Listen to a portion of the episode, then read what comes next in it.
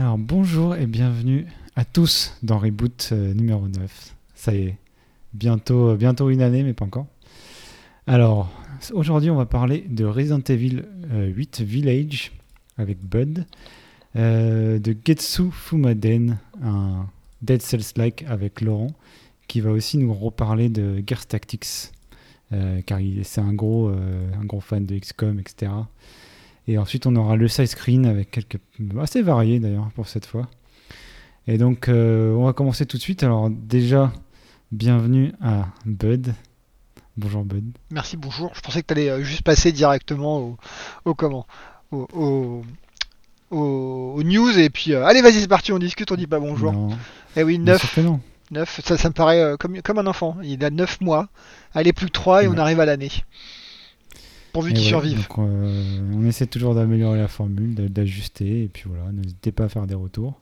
Yes. Et également, bien sûr, Laurent, le roi du Japon. Hein, le, voilà, Il vit un peu là-bas. Le roi du Japon, ce qu'il faut pas entendre. Le roi du Japon. Bah, salut à tout le monde. Tu vas bien? Ça va bien et toi? Tout va bien. Eh bien, c'est parti. Alors, moi, j'ai pas trop de jeux euh, cette fois-ci, donc je vais vous faire chier avec Paradox, comme un peu à chaque fois, même si je suis pas payé par Paradox. J'allume le foot.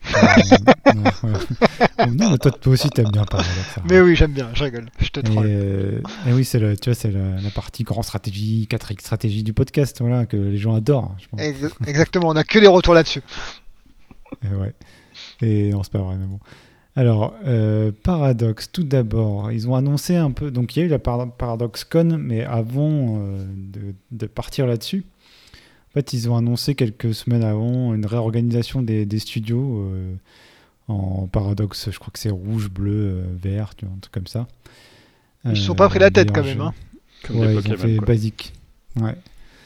Et alors, bon, ils vont réorganiser pour bon, ça touche pas, ça ne touche pas beaucoup en fait. Euh, sauf, euh, c'est une réorganisation des gens qui étaient déjà là en fait. Bon, des gens bougent, des gens qui ont sur Crusader Kings 3 prennent du galon.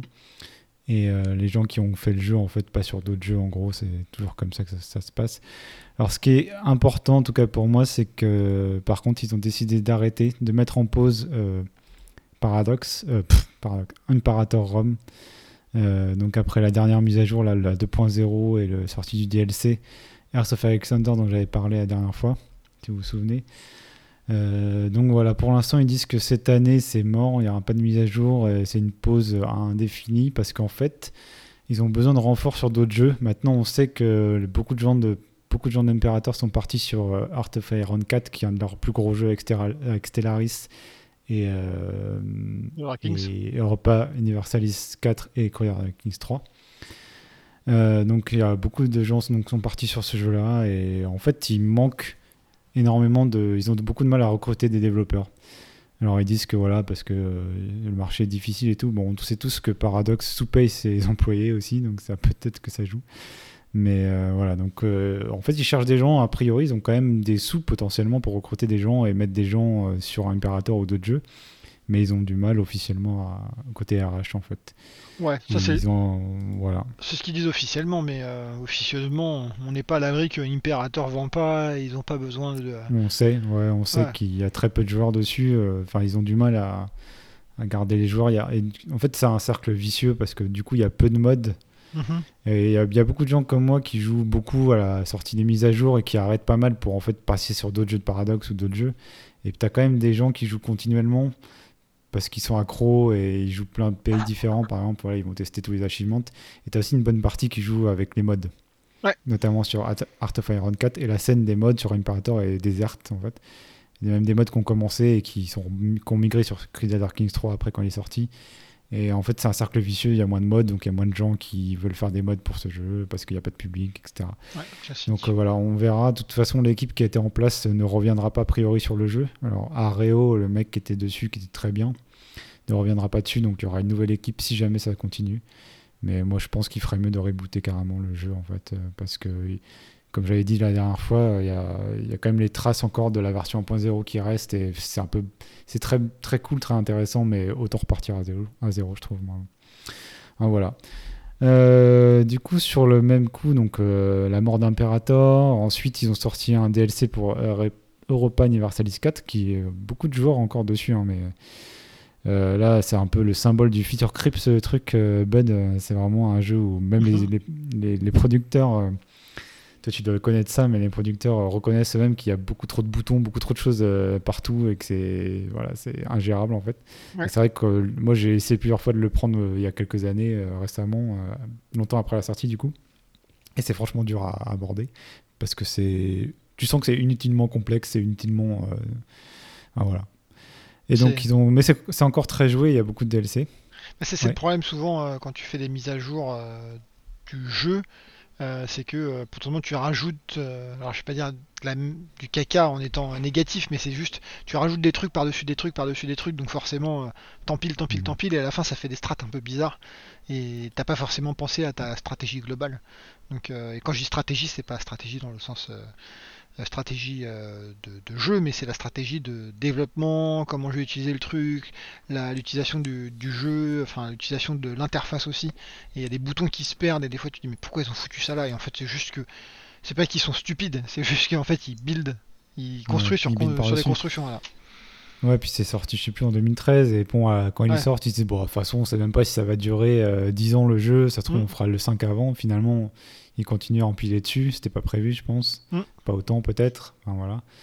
Et puis, je sais pas si pour vous, les jeux que vous suivez un peu au côté, euh, par exemple, Dead Cells, toi, euh, Laurent, ou des jeux comme ça, il y a vraiment un power creep pour le coup. Euh, où, il y a des features qui sont de plus en plus, qui donnent de plus en plus de, puissance aux pays en fait, par exemple aux petits pays ou trucs comme ça. et les DLC, c'est comme les jeux de cartes comme Magic ou Hearthstone aussi.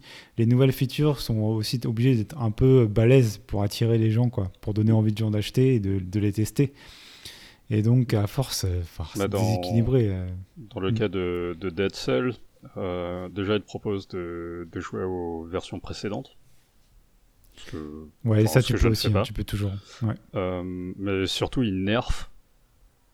Euh, il nerf les, euh, les, anciennes armes. Donc, artificiellement, il te force à, il te force à jouer les nouvelles armes. Déjà parce que tu es très curieux de savoir ce que fait telle ou telle, telle ou telle nouvelle arme. Et, aussi, ils arrivent parfois à remettre en avant d'anciennes armes, enfin qu'ils avaient nerfées. Bah oui, mais je pense qu'ils sont un peu obligés de. Enfin, j'imagine que les nerfs devaient être nécessaires, mais globalement, je pense que les gens qui rajoutent comme ça, euh, les, studios qui rajoutent comme ça du contenu qui empile, ils sont obligés de mettre en avant leur nouveau contenu et ça passe, je pense, euh, par des, de la puissance en fait en termes de, jeu, euh, de règles de jeu, qui est au-dessus des anciens trucs, quoi. Mais bon, dans Stellaris, c'est pareil, hein, c'est des vaisseaux de plus en plus gros. Euh, là, maintenant, avant, on pouvait détruire les planètes. Maintenant, on peut détruire les étoiles. Enfin, ah, c'est, ça augmente, ça augmente, ça augmente. Enfin, bref. Bon, après, voilà, hein, c'est pas, pas déplaisant non plus.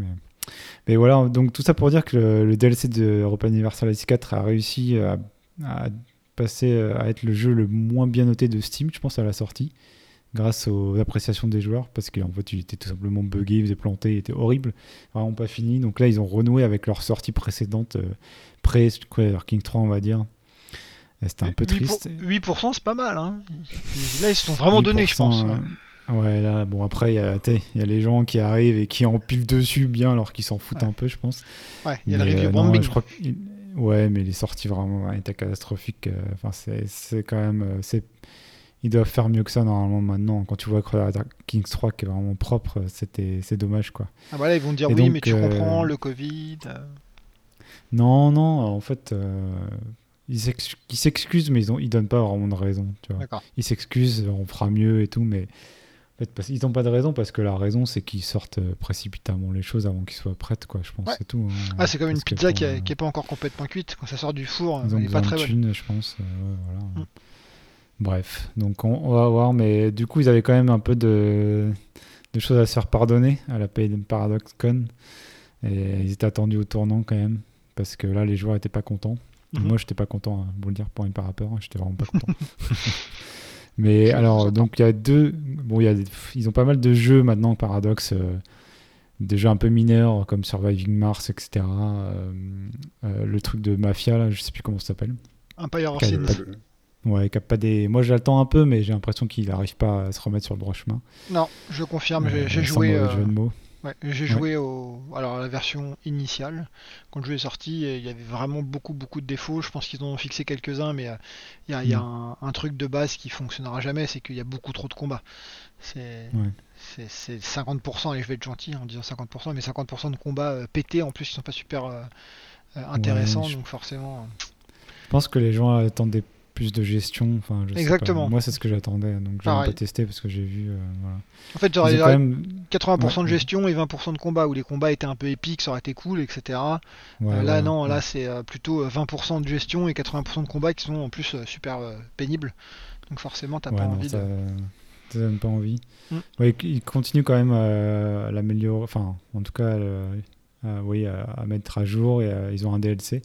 Mais les deux grosses annonces, alors la première, on va dire, c'est le DLC Royal Court pour euh, Crusader Kings 3. Euh, donc la cour royale, c'est une première vraie grosse expansion pour Crusader Kings 3. Alors, euh, ils font des petits story packs voilà, de nations. Là, ils ont fait les Vikings, donc ils vont continuer des petits trucs à moins de 10 euros pour euh, renforcer un peu des nations. Et là, c'est une expansion. Donc, a priori, l'expansion touche un peu tout le monde, en fait. C'est un peu le modèle qu'ils vont suivre maintenant, a priori. Et donc, ça, il t'aura en fait ta, cour royale. Quand, à partir du moment où tu passes roi, quand tu es plus comte ou duc, tu passes roi mhm. ou empereur, tu as ta cour royale qui sera représentée en 3D modélisée dans le jeu. Euh, et en fait, ils veulent faire plus de liens entre la carte et ton personnage en 3D. Pour donner, euh, renforcer l'aspect RPG.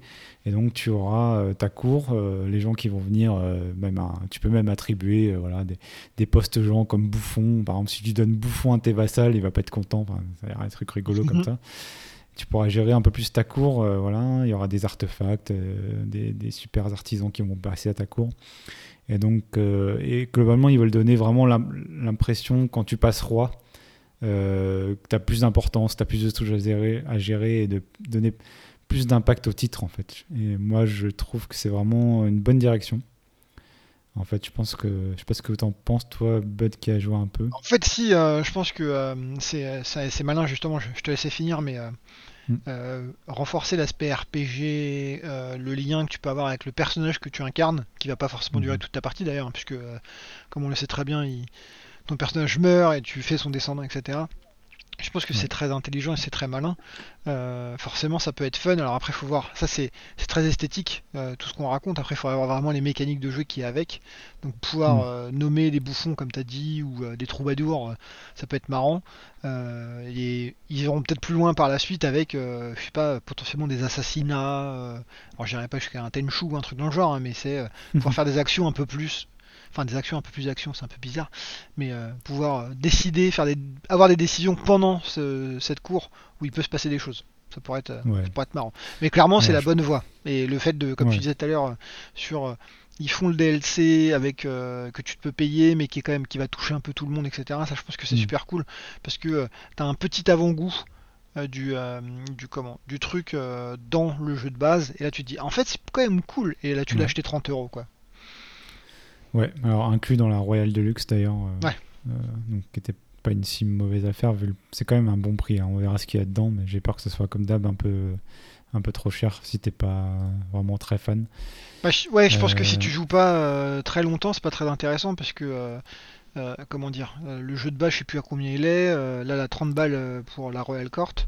Donc en fait, bah, tu vois, les gros DLC de Stellaris, c'est 20. Hein. Donc là, déjà, on passe à quand même à 30, euros. Euh, bon, il, a, il a l'air touffu, mais on va hmm. voir. Si t'es pas assidu, je pense que le mieux c'est de passer par le, euh, le Game Pass. Hein. Ça, ça, reste, euh, ça reste plutôt pas mal.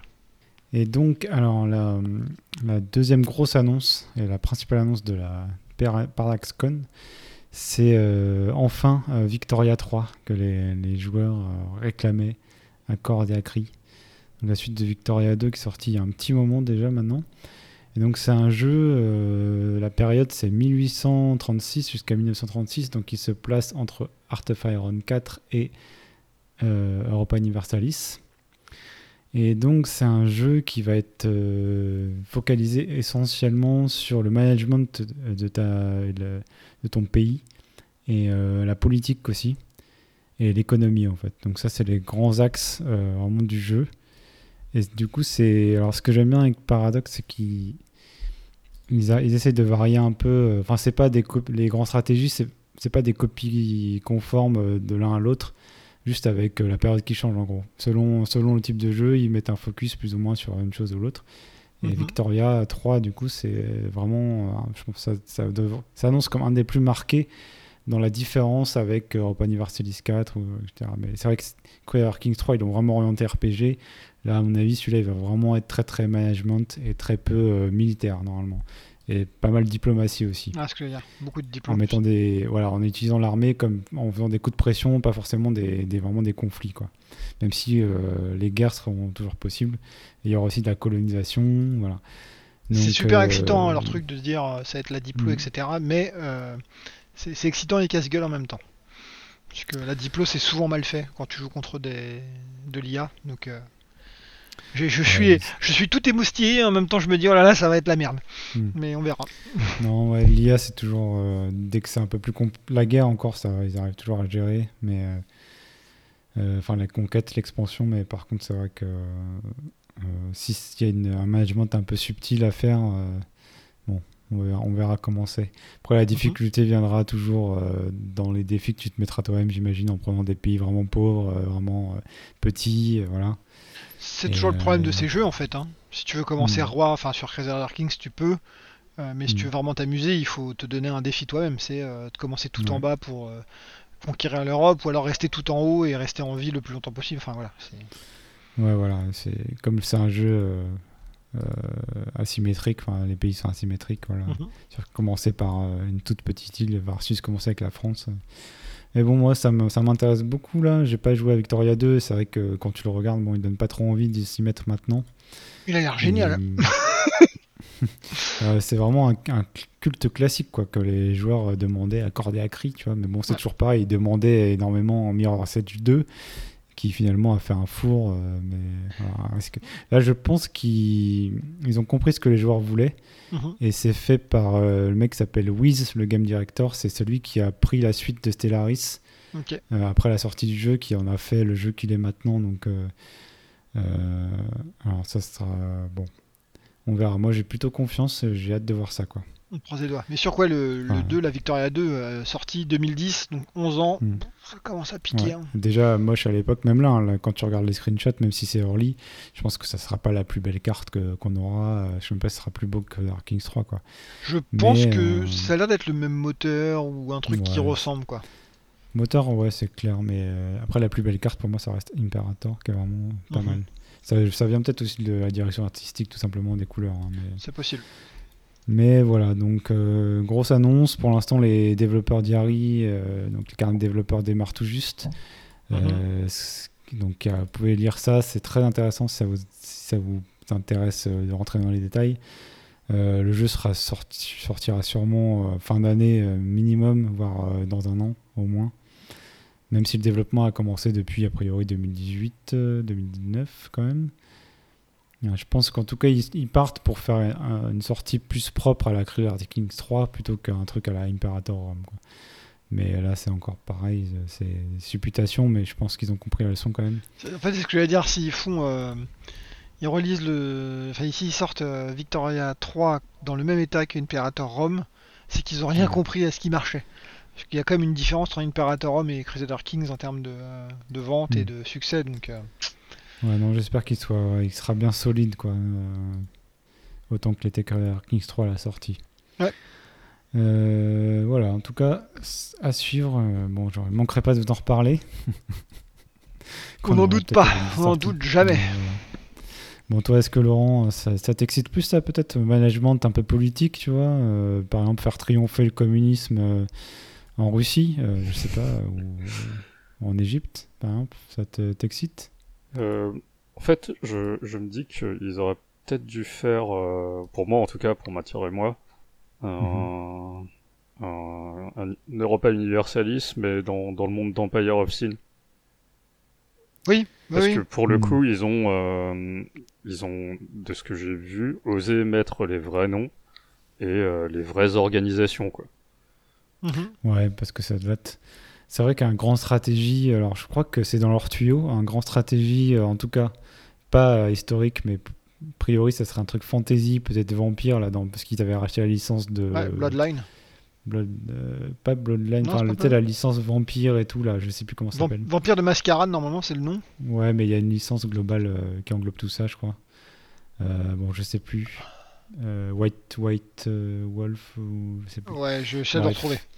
Donc ils ont a priori un grand stratégie, en tout cas euh, pas historique dans les tuyaux. Et c'est vrai qu'un grand stratégie euh, de management euh, mafieux ou même, même tu vois, gérer ton entreprise de mondialisation, truc comme ça, moi ça me plairait beaucoup aussi, hein, je pense.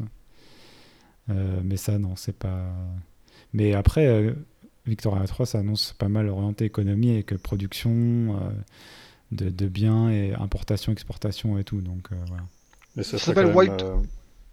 Ce serait quand même assez euh, marrant de, de euh, comment dire, renverser la colonisation, tu vois. Genre, tu hmm. prends l'Inde, mais au lieu de te faire coloniser par la Grande-Bretagne, c'est toi qui, c'est toi qui, qui redessine les cartes. Alors, je pense qu'il y a un DLC dans Europa Universalis 4 où tu peux démarrer genre avec les Aztèques ou euh, avec un pays vraiment de d'Amérique avant la colonisation. Et tu peux même envahir l'Europe, je crois. voilà, si ça, ça te dit, pourquoi pas. Il, me semble qu'ils sont. Euh, enfin, j'ai vu Empire of Sin, euh, mais il me semble que les autres sont aussi dans, dans l'Xbox Game Pass. Et euh, peut-être, maintenant que j'ai un peu plus de temps, peut-être que mhm. je me laisserai tenter. Eh ben, très bien. Après, je crois que. Attends, je regarde ma wishlist très rapidement. Parce que moi aussi j'attends beaucoup euh, un, jeu de gangster en fait modernisé.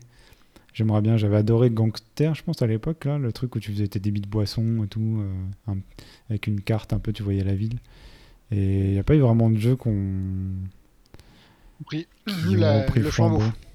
Ouais. Et là, tu as City of, of, Gangster, pardon, qui est prévu pour Q3 2021, euh, donc fin d'année, voilà. 2021 qui est euh, développé par des gens qui ont fait Project High Rise, c'est un jeu euh, un peu Sim Tower euh, qui est pas trop mal noté, je crois. donc voilà, very positif sur Steam. Donc voilà, City of Gangster, Laurent et tous les gens que ça peut intéresser à suivre, je pense, pour simulation de gangster un peu plus abstraite et moins un combat, sûrement. voilà, voilà. Donc je pense qu'on en j'ai fait le tour des news. Yep. Côté paradoxe. Donc on va enchaîner tout de suite sur euh, juste après ça sur Resident Evil Village.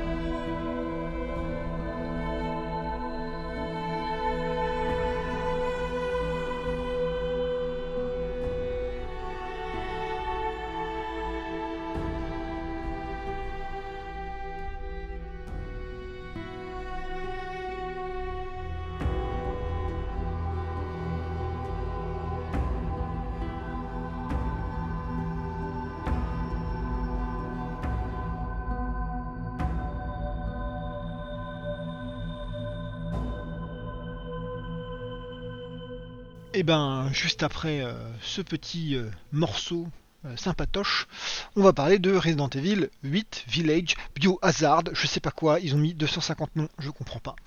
ça c'est merci le, le, comment dire. Merci Capcom. Non, c'est pas Capcom. Enfin oui, c'est Capcom, effectivement, mais c'est juste euh, à l'ancienne quand euh, il y avait des noms différents ou localisés, un par pays, un par région, etc. Et ça devient tellement mm. le bazar maintenant que euh, ils ont ils ont rajouté Biohazard à la fin du titre de Resident Evil. Enfin, c'est comme bien le bordel. Bref, Resident Evil 8, c'est sorti le 7 mai de mémoire, enfin début mai, 2021. c'est sorti 3 ans après Resident Evil 7, hein, il faut s'en rappeler. donc c'est assez court. Il faut se rappeler que Resident Evil 7 c'était le renouveau. Et c'est la suite directe, exactement. C'est le RE7, c'était le renouveau de la série après avoir eu sur les trois premiers des, un jeu à la troisième personne avec des caméras fixes. On avait les 4, 5, 6 qui étaient plutôt très. TPS. Comment, comment t'as dit? TPS ouais, TPS, ouais, ça, ouais. Third personne, toujours, troisième personne, mais plus action, shooter, etc. Et c'est le 4 qui avait fait ce, ce, grand virage. je vous avouerai que je n'ai pas joué au 6. C'est le seul hmm. Resident Evil auquel je n'ai pas joué. Et puis bah, le on va peut-être faire euh, un petit tour de table parce qu'on est, tous plutôt friands de la licence quand même, euh, chacun de notre façon. Yes. Mais juste un tour de table de, de nos, notre passé avec Resident Evil. Peut-être toi, Evil, pardon. Euh, donc toi, Bud, t'as fait tout sauf le 6 qui est... parce que tu sais, tu savais qu'il était pourri quoi. En fait, ouais, euh, j'avais fait euh, tous les anciens, j'ai fait le 4 qui était magique, le 5 en coop, et là tu te dis ah ouais c'était pas top. Puis tu te dis bon hmm. le 6 je vais accrocher mais je vais attendre les reviews et puis les reviews sont tombées là je dis ouais non en fait je vais pas le faire. Hmm. Moins de temps, pas forcément envie de claquer 60 balles dans un jeu qui était très très mauvais quand même donc j'ai passé mon tour. Mais sinon j'ai tout fait. Alors j'ai tout fait ceux qui sont canoniques, donc euh, je dirais RE0, RE1, RE2, RE3, RE4, RE5, RE7, RE8. les trucs qui sont à côté comme les codes Veronica, voilà exactement, Révélation. Euh, il y en a eu d'autres, il y a eu Outbreak qui était euh, le jeu multi sur PS2 de mémoire, qui devait jouer avec un modem que tu devais acheter pour la PS2 mais qui était fait co pour le Japon de mémoire aussi. Enfin c'était un peu le bazar. Tu pouvais l'acheter en Europe mais tu jouais tout seul. Et je crois que ça avait pas d'intérêt. Exactement. Voilà, donc euh, il y a tout ça et, euh, je pense que euh, je pense que j'ai fait le tour. Hein. J'ai quand même fait et toi, ton... tes préférés alors c'est quoi Ah bah si, si, on fait des préférés, je, je, dirais. Alors il y a des gens qui vont dire non, le mieux c'est RE4, etc. Non, le mieux ça reste RE1, Resident Evil 1. Été 96, j'ai passé mon été à jouer, alors mon été, tout mon mois d'août, puisqu'il est sorti début août, euh, tout mon mois d'août euh, à jouer euh, à ça. on était jeunes à l'époque, donc j'avais le temps et j'avais que ça à foutre pendant l'été, et j'ai joué à Resident Evil 1 tout l'été. Et c'était génial, vraiment. t'avais, t'avais 12 ans T'as pas été terrorisé alors? Bah non, tu sais, je, suis un peu barre. te touche. Oui, rien, rien, ne me touche, non, ça c'est sûr, puisque j'ai vu l'exorcisme, je pense, à, 7 ou 8 ans. Il n'y a pas d'émotion. non, aucune émotion. ouais, c'est pour ça. ouais. T'es complètement traumatisé, ça rend même pas compte. Ah, ah, ah, voilà, faites attention à moi si vous me croisez dans la rue. Voilà. Que puis-je dire de plus sur Resident Evil? Euh, Non, j'aime bien la licence, même si c'est un peu euh, nanar, etc.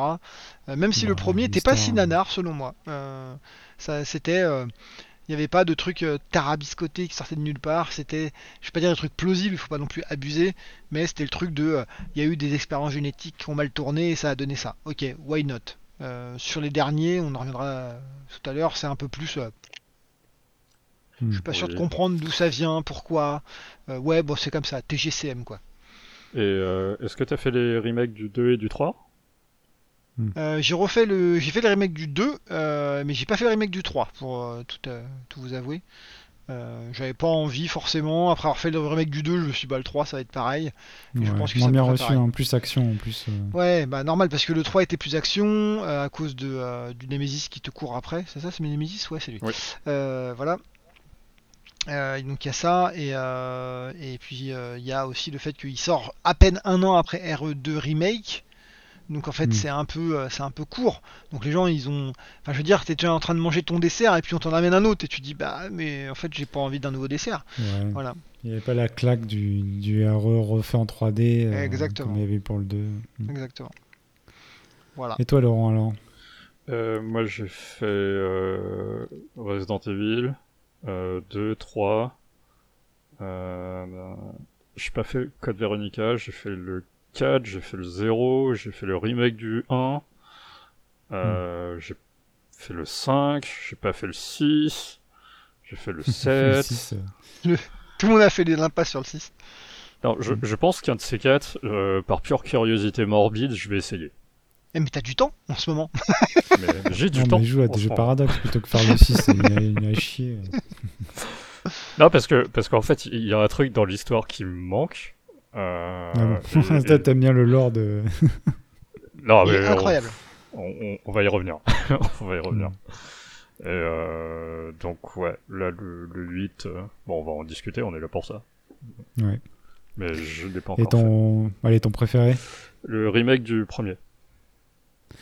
C'est sur quoi, du coup Sur, sur, sur GameCube. parce le remake du premier est sorti sur GameCube? Ouais, c'est Resident Evil 1 HD, en fait, de mémoire, il s'appelait comme ça à l'époque. Et euh, il est dispo aujourd'hui sur, euh, sur tout. Sur PC hein Ouais. Ok. Parce qu'ils avaient inclus au chausse-pied un, un, boss. Je, je vais pas en dire plus si tu as envie de le faire. Et hmm. euh, ils ont retapé euh, tous les décors euh, en mode God of War, à savoir quasiment des tableaux de maître. Et étant donné ça que restait en 2D quoi. C'est pas c'est pas ouais en fait tout est étant donné que ta caméra est fixe, hmm. tu trouves ça magnifique. Mais voilà tu vois c'est juste un tableau, tu te déplaces sur un tableau quoi. Et en fait ça vieillit vachement bien. Alors que j'ai relancé euh, le 4 récemment. Euh, non. bah oui, le 4, ouais, il est. Voilà. Euh, j'ai revu une vidéo du, du premier euh, tout court en mode, euh, bah, en mode polygone. Je, je, je hmm. dis non, quoi. ouais, non, c'est. Voilà. Les souvenirs embellissent comme d'hab. Voilà. ouais. Mais moi, j'aime bien aussi la licence, mais moins que vous, je pense. J'ai fait le premier, le 2, le 3 sur PlayStation.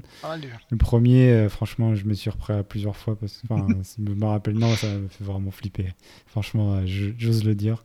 J'avais 12 ans et j'étais traumatisé par le premier. On peut pas tous être malade comme moi. Euh, et j'ai pas fait, j'ai pas, j'ai pas fait le 4, 5, 6. C'était une période où je jouais pas du tout aux jeux console, aux jeux genre TPS et tout, donc j'ai complètement sauté ça. Et j'avais pas fait le 7. Et là, comme le 8 est sorti et qu'on allait en parler et tout, je me suis dit, moi j'aimerais bien le faire quand même. Et je me suis dit, je vais commencer par le 7. Donc j'ai chopé le 7 là à quelques euros sur PC, euh, clavier souris. Oh. Et ben, c'était très cool. J'ai vraiment j'ai bien aimé euh, le 7. Il était assez flippant, mais bon, ça va maintenant, je suis un peu plus grand. Donc, euh... Et t'as survécu à Alien Isolation. Oh, j'ai quand même un peu. J'ai, oui, en fait, je sais pas pourquoi, parce que Alien Isolation, je l'ai fait en VR, c'est vrai que c'était assez traumatisant. Mais en fait, ce que j'aime pas trop, c'est les jumpscares. Ça, ça me stresse. Pas que ça me fait peur, en fait. Ça me stresse, ça m'agace.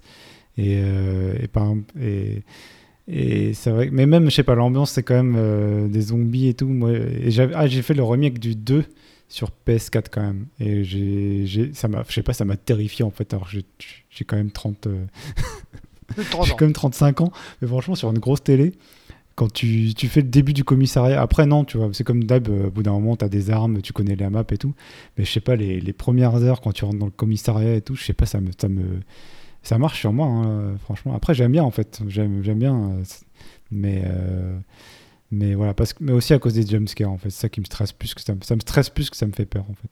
Mais après, j'aime bien, j'aime beaucoup le 2, euh, moi, parce que t'as vraiment le, la ville ravagée, le commissariat, les rues. Euh, ça fait vraiment film de zombies à l'ancienne, comme l'armée des morts. Et moi, j'adore ce, j'adore ça.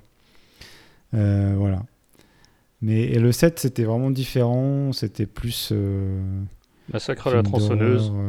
ouais, voilà. Moi, j'ai pas j'ai pas beaucoup de références dans les films d'horreur en fait, donc après j'ai vu que c'était très référencé. Ouais. Euh, mais euh, puis on a vu tellement les vidéos sur les, les, les mecs là, les, la famille, je sais plus comment elle s'appelle, les Baker. Ah oui, les Baker. bon, ouais, pour le set que bon. mais finalement, euh, j'ai bien aimé L'intro était sympa, mais je la connaissais déjà presque en fait, même sans avoir joué à force, parce que j'ai joué un peu tard après la sortie. C'est un peu le problème. Et par contre, là, une fois que je connaissais plus, euh, c'était très cool.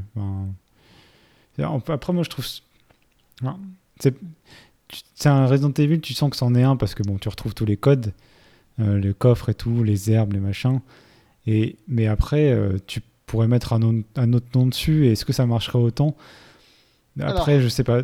Ce que je me suis dit au début, juste je me suis dit ça au début, et après je me suis dit c'est quand même bien polish, bien construit, et le sens de rythme, tu as toujours envie d'avancer, je trouve. Même, même vous, vous disiez, euh, peut-être pas sur euh, hors podcast, que ça s'essoufflait, beaucoup de gens tout que ça s'essouffle. Moi, franchement, je me suis pas ennuyé, hein. j'ai bien aimé le finir. Euh. Alors ça s'essouffle pas, hein. deux choses. premièrement, tu reverras ton âge, tu n'as plus 35 ans, je pense que tu as oublié un an, c'est la crise Covid qui a fait ça. Non, mais j'ai fait. non, j'ai 30. Non, mais Resident Evil 2, je l'ai fait euh, l'année dernière. Ok, ça marche. Et, euh, et donc, euh, ouais, c'est pas que ça s'essouffle, c'est juste que toute le toute l'ambiance qui est construite au début, qui est mise en place, qui est bien qui est bien stressante, le euh, le, le, côté survie où il faut faire attention à tes balles, tu peux pas tirer sur tout, etc. À un moment donné, il s'efface et donc forcément, ça s'essouffle pas. C'est juste que ça change. Tu, au lieu de passer du chasser, tu passes au chasseur un peu plus. Et, euh, et en fait, moi, je, je perds le le, fil. Et c'est ça que j'ai adoré Resident Evil 1, c'est que j'ai pas eu ce sentiment-là. Alors après, peut-être que euh, c'était hmm. il y a 25 ans, et peut-être que c'est pour ça que euh, j'avais pas la même, euh, enfin, il y a, la même position. 25, il y a 25 ans dans Resident Evil 1, en fait, tes contrôles ils sont tellement dégueulasses que peu importe l'arme que t'as, t'es en stress. Ouais, tu galères. Parce que tu commences quand même avec. Tu commences quand même avec un, petit, un petit pistolet, à la fin tu finis avec des lance-grenades hmm. et des lance-roquettes. Ouais, mais, euh, euh, mais t'arrives pas à viser, donc euh, tout va bien. Voilà. Je me rappelle les roquettes qui partent complètement dans le mauvais côté du couloir et tout. Et il faut rappeler un truc qu'on a, on n'a pas dit parce que j'avais pas fini tout à l'heure d'expliquer les différents, les trois, on va dire les, les, trois phases de Resident Evil entre le 1 et le 9 entre guillemets, hmm. même si le 9 n'est pas encore euh, fait, mais il, va arriver. Euh, et euh, depuis le 7, ils sont passés en vue première personne, ce qui change quand même beaucoup de choses par rapport à avant. Tu sais plus qui vraiment tu incarnes. Ethan Winter est quand même très effacé dans le jeu, hein, il n'existe pas trop, hmm. surtout dans le 7, dans le 8 un peu plus, mais dans le 7 il est vraiment effacé.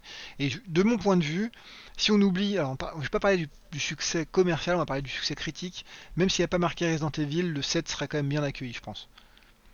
Euh, parce que c'est un très bon jeu, euh, je un pense, très bon jeu d'horreur. Euh, au début, je me suis dit ça. Au début, je jouais au jeu, et finalement, c'est quand même un bon jeu. C'est quand même un Resident Evil. Et non, finalement, j'étais assez conquis à la fin. Et du coup, aussi, il y a aussi la phase. On va éviter trop spoiler, mais surtout le 8. Mais c'est vrai que tu joues à un autre personnage dans le 7, mhm. dans le bateau là. Donc tu repars à zéro. Donc ça m'a un peu gavé parce que je pensais que j'approchais la fin. Mais finalement, c'était pas mal aussi parce que tu repartais un peu dans, dans l'horreur euh, dans ce passage-là. Ouais. Euh, donc, bah, c'est une des solutions, je pense, qu'ils ont essayé de mettre en place pour, euh, pour prolonger l'horreur et la survie malgré la montée en puissance des personnages. Quoi. Mais... Bah, moi, je vais, je, vais, je vais faire une hot take. Hmm. je pense que le 7 aurait été meilleur si c'était pas Resident Evil. Parce que tu crois qu'il y a des codes de, Resident Evil qu'ils ont forcé un peu dedans et qui ont... Ouais. T'as des personnages qui, qui drop à la fin où tu te dis oh putain. Ah oui, ah oui. c'est sûr que lui quand il drop à la fin tu dis mais pourquoi? Mais pourquoi? Ouais mais ça c'est vraiment euh, quelques secondes quoi. et puis euh, t'as as surtout le, euh, le côté Resident Evil, donc j'en ai quand même fait beaucoup, enfin autant que vous. Et tu commences, t'es bien, t'es dans un endroit, il est il est beau, il est noble, il, est riche. Enfin, pas dans le 7. Euh, dans le 7, euh, c'est tout l'inverse, c'est dégueulasse, mais il est travaillé. Mm. Ensuite, euh, tu passes dans un endroit qui est industriel, puis après, tu passes dans un endroit qui est scientifique, et après, c'est la fin. Mm. Ouais, j'ai pas tous fait, mais je sais pas, je sais pas dans quel monde ils vivent, mais tout le monde a un labo sous son, sous sa maison. Ah, tout, et tout le monde a des énigmes chez lui. Faut toujours mettre des. T'as pas une cave à vin dans Resident Evil, t'as un laboratoire secret, quoi. Mais t'as quand même une cave à vin. Mais euh, derrière la cave avant. voilà. Mais il y a un passage, voilà. Il y a forcément un passage avec euh, des souches euh, de virus, voilà, et des, ah. gens morts. Alors si, si t'as pas trop, Laurent, aimé le personnage de fin dans Resident Evil 7 qui, qui pop de nulle part, dans le 8 c'est encore pire. C'est-à-dire que t'arrives quasiment à la fin et puis ils te mettent une seule, ils disent Bon là on va te foutre tout le lore de Resident Evil, on va t'expliquer c'est quoi le lien avec le jeu, avec le 8, et puis voilà. Et là, tu, donc, tu, lis des pages, tu dis Ah d'accord, c'est pour ça, ah d'accord. Moi, allez, maintenant, on va te faire euh, le boss. Ah d'accord, ok. Ouais, c'est un peu dommage, parce que moi, avant, avant de passer vraiment sur le 8, je pense. C'est vrai que dans le 7, tu sens que c'est subtil, tu sens que voilà, Umbrella, euh, pour moi, je me suis dit, bon, voilà, c'est des virus d'Umbrella qui, pour te montrer que ça traîne encore dans les parages, machin, et que ça affecte encore beaucoup de gens et tout. Mais finalement, euh, ils veulent absolument raccrocher un peu euh, bas du front au premier degré euh, au lore original. Et apparemment, dans le 8, c'est encore plus comme ça. Mm. C'est vrai que je trouve ça dommage parce que j'aurais bien aimé un peu plus de subtilité, mais bon, ça reste euh, Capcom et Resident Evil. Donc, ouais, ça reste quand même de la série B, voire de la série 7. Ouais. Mais sortez lance-roquettes, quoi. Mm. Et les lance-flammes. Voilà. Donc le 8, alors du coup, même formule, hein, c'est la suite directe du 7, comme on disait, toujours en FPS. Yep. Toujours Ethan Winters. Ethan Winters que tu vas jouer exactement. il est avec sa femme Mia mm. et sa fille Rosemary. Euh, mhm. Je sais pas si je spoil un petit peu le début ou pas, enfin c'est pas très grave en fait. Bah, il lui arrive quelque chose, quelqu'un. Je viens de spoiler le set étant donné que. Ouais, pas la peine de le souligner. Euh, voilà. bien, bien vu. Inaperçu. Bref, c'est pas grave. Et euh, de toute façon, si vous n'avez pas joué à ce jeu-là, bah, il faut quand même y jouer parce que c'est quand même plutôt, plutôt cool. Vous allez voir. et, et, en fait, ouais, quelqu'un vient se mettre dans tout ça. Ils se font enlever par une, une une, tierce personne. Et euh, il y a un accident de voiture dans le, pendant l'enlèvement, enfin de, camion on va dire même plutôt, pendant l'enlèvement et ils finissent euh, sur le bas-côté et la fille de de comment? De Ethan euh, et sa femme ont disparu. Et donc bah forcément ça ressemble ça ressemble quand même à un film produit par EuropaCorp là. Ouais carrément ouais. Et alors il manque quand même deux choses. C'est un chauve avec une voiture une BMW et, et une prostituée. William Nielsen non Tekken 7, euh, Resident Evil, de ouais. Resident Evil. Voilà. Bref, euh, le, scénar, hein, je le passe un peu parce que c'est quand même assez euh, bateau, pas top. il est pas, il est pas ouf. tu vois pas où ils veulent en venir. Bon, c'est pas grave. À la fin, tu te dis juste bon, il y a ma fille, il faut que je la sauver. Ouais, point.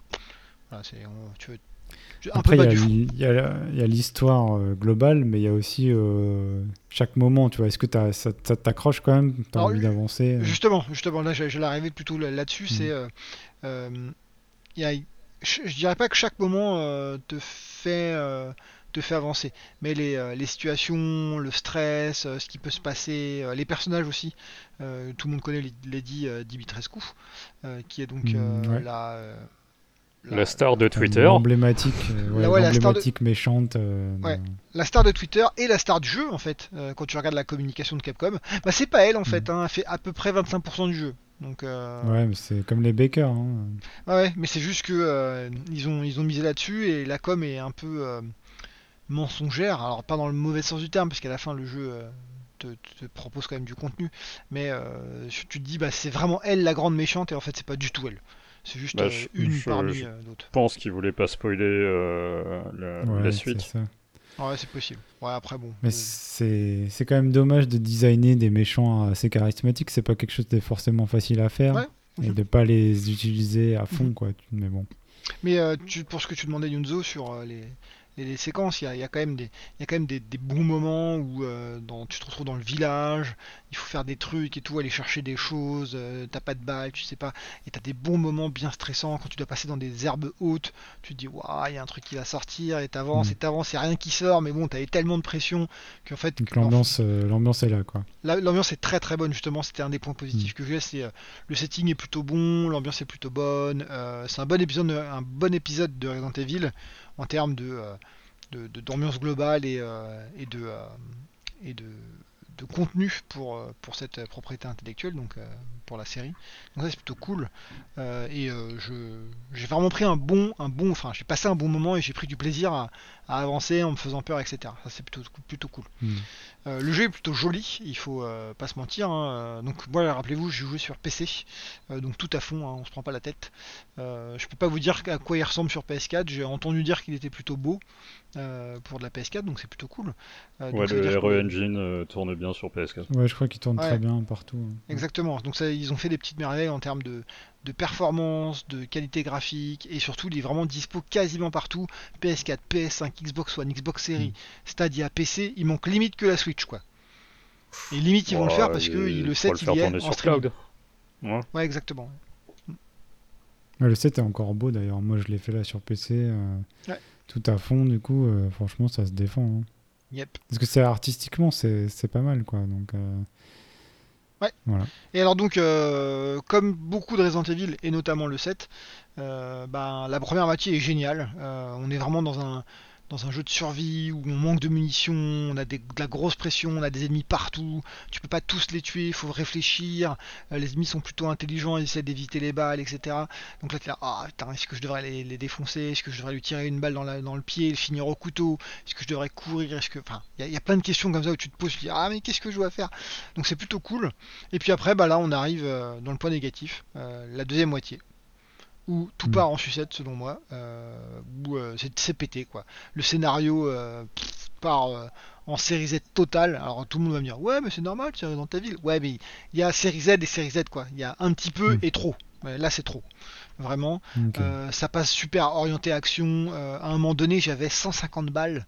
Alors peut-être que je suis un psychopathe aussi, peut-être que j'utilise pas mes balles et que je fais attention, etc. Euh, oui, il, faut, il faudrait que tu gâches. Exactement, il faudrait que je gâche. Il faudrait que tu vendanges, tu vois.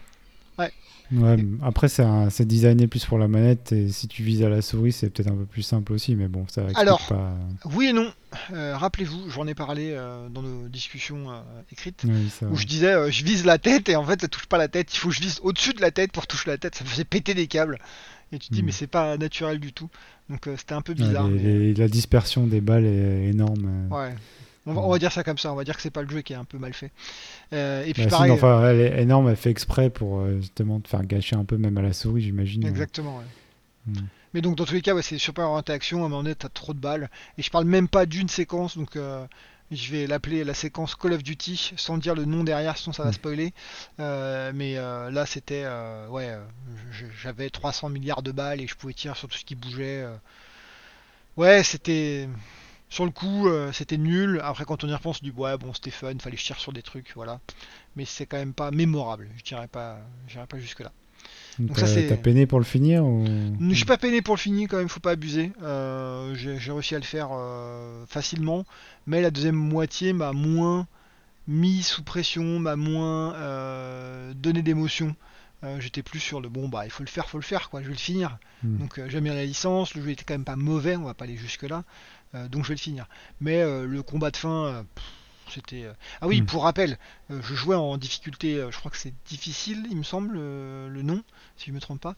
alors, je joue encore en anglais, rappelez-vous, donc je suis quasiment sûr que c'était hard, donc je crois que je le traduis par difficile. et en fait, je pense qu'il faut vraiment jouer dans, cette difficulté-là parce que sinon le jeu est trop facile, ça c'est mon point de vue. et le combat de fin était lui par contre trop difficile parce que euh, hmm. il faut euh, il faut avoir beaucoup de balles euh, il y a des coups que tu prends tu sais pas trop comment éviter vraiment. C'est un peu, un peu dans le set aussi hein, les boss étaient alors. Bon, ne, ne réponds pas à la ben, question parce que ça, ça serait un spoil. Mais est-ce que il y a quelqu'un qui t'envoie une arme au bout d'un moment? Non pas pour exterminer ce boss. Pas dans celui-là. Oh Ouais, Merde, c'est des trucs nouveaux. ouais, ça c'est, on en parlait, Bud, dans le set c'est vraiment énervant. Euh. Ouais. Je trouve les, les, séquences où tu sais pas si, en fait, tu, tu, tu tires, mais ça sert à rien et tu le sais pas vraiment. Alors, du coup, tu, tu gâches tes balles et bon, mais là, mais là, toi, parce que... toi, t'es embêtant, t'es en train de me défoncer mon ma critique là. non, je rigole parce que dans le 8 c'est exactement pareil. Moi, je dis ça. Bah dans le 8 c'est pareil. Tu dis alors attends, euh, je dois tirer, je dois pas tirer. Euh, est-ce que j'utilise des balles ou pas euh, mm. C'est un peu un peu chelou quoi. c'est je, je vais peut-être pas mentionner quels boss sont comme ça, mais comme il n'y a pas de barre de vie, qu'il n'y a pas vraiment de de modification de l'apparence des ennemis, euh, de leur animation, etc. Tu sais pas, comme tu dis, si tu utilises tes balles pour rien ou pour quelque chose. Hmm. Tu te demandes est-ce qu'il faut que j'attende? Est-ce qu'il faut que j'utilise quelque chose dans l'environnement aussi? Parce que ça, dans, hmm. certains euh, combats euh, de Resident Evil, il y avait ça, il y avait non, il faut utiliser l'environnement pour les tuer. Donc hmm. tu sais pas trop. donc bah, tu meurs la première fois, tu dis ok, donc la deuxième fois tu tires comme un dingue, donc là tu arrives à les tuer. Et alors justement, ce qui est intéressant, c'est un truc que j'ai noté. et alors je sais pas, honnêtement, j'arrive pas à savoir. Il faudrait que quelqu'un joue, je leur fasse le jeu, etc. pour voir. Mais soit le jeu est très très très très bien, mais alors quand je dis très très, vous pouvez le faire pendant des heures, hein, le très très, bien équilibré. Ou soit il y a un script qui dit quand t'as plus de balles, l'ennemi le, meurt. Parce que bizarrement, tous les combats de boss, je finissais le boss sur ma dernière balle. Tous. Et là tu te dis, mais c'est cheaté ou alors c'est juste super bien équilibré? Alors si c'est bien équilibré, c'est très fort. Mais alors ça veut dire que les personnes qui sont pas ultra économes en balles, comme je peux l'être, puisque je suis un psychopathe, hein, euh, voilà, bah, comment ils font pour finir les boss? Ils peuvent pas en fait. Si moi je finis sur ma dernière balle, le mec qui tire un peu mal, bah, ou la fille, hmm. euh, bah en fait bah, il finit pas le boss quoi. Mais ce serait intéressant de savoir si c'est programmé pour le, justement faire le moment épique. C'est possible. Hein, euh, moi je pense que non, parce que dans l'un des trucs de Resident Evil, c'est le New Game Plus plus 1, plus 2, plus 3 et tout, ce genre de trucs. Et au bout d'un moment, je crois que tu commences à débloquer des armes avec des munitions illimitées. Ouais. Toujours. Et euh, là, ça serait quand même un peu bizarre. Ah ouais, je sais pas. Mais effectivement, c'est un bon, un bon point, Laurent, c'est que quand tu as les munitions infinies, c'est ce que tu peux faire quand tu as fait le New Game Plus. Effectivement, comment tu finis le combat si si les, les, munitions sont euh, infinies. Ça, peut être désactivé euh, possiblement euh, dans ces, dans ces game mode là parce que c'est juste la première fois que tu le fais en gros pour mettre un peu de suspense puis après c'est plus du scoring donc bref. Ouais. Dans tous les cas c'était un peu mais... Ouais, mais voilà, dans tous les cas c'était quand même pas, pas super super. et alors pareil pour donc là je parlais des boss, ce que tu disais aussi Yonzo, mais c'est pareil pour les ce que j'appelle les combats de survie ou les ouais, les, les gunfights de, survie. Euh, c'est notamment dès le début du jeu, il y en a un quasiment dans le village. Euh, hmm. Il y a plein d'ennemis qui arrivent et tu te dis mais faut que je les tue, faut que je cours, faut que je le, euh, je, gagne du temps. Enfin, tu sais pas trop si c'est timé, si c'est une vague infinie, s'il faut que tu les tues pour être en vie, etc. Et alors là, par contre, ouais, celui-là vous m'avez entendu pester, j'ai envoyé des messages sur WhatsApp hmm, comme un dingue. Ouais, c'est celui-ci. Et celui-là, je pestais parce qu'en fait, je savais pas ce qu'il fallait faire. Et c'était méga, méga, méga pénible. Euh, et en fait, au lieu d'avoir du fun, ben, c'était pas top, quoi. Parce que je savais pas s'il fallait courir, pas courir. Et j'ai fini de par regarder une vidéo sur YouTube pour comprendre, ok, à quel moment en fait ça se finit. Ben, en gros, euh, il n'y a pas besoin de tuer l'ennemi, il n'y a pas besoin de faire quelque chose de spécifique, il faut juste retenir un certain temps. Donc si vous voulez, bah, vous pouvez vous retrancher, attendre qu'il pète les trucs, ensuite courir dans l'environnement, et puis à un moment donné, euh, euh, un ennemi décide de vous attraper, puis hop, ça déclenche une cinématique. Ouais, ça bah. c'est dommage, ça casse un peu l'immersion, ce genre de truc. Euh, bah ouais. Quand tu en vois les ficelles, quoi. Bah, c'est toujours pareil, c'est que à la limite qu'ils le fassent, ça me dérange pas trop pour les gens qui arrivent pas. Mais pourquoi ne pas avoir permis à certaines personnes de pouvoir défoncer tout le monde en fait? Voilà. Hmm. Mais bon. c'est ce qu'ils avaient dans le 4. Euh, mhm. On l'a su euh, bien plus tard, mais en fait, ils ajustaient le, nombre d'ennemis que tu avais mhm. euh, en fonction de, la manière dont, dont tu arrivais à les buter. Enfin, si, si tu arrivé à les buter ou pas. Et je crois qu'au bout d'un certain seuil, ils disent bon, ok, d'accord, t'as on passe à la, on passe à la suite. Ouais, voilà, et c'est plutôt malin en fait ça, se voit pas trop, c'est un peu, euh, c'est un peu caché et puis euh, on n'en parle plus.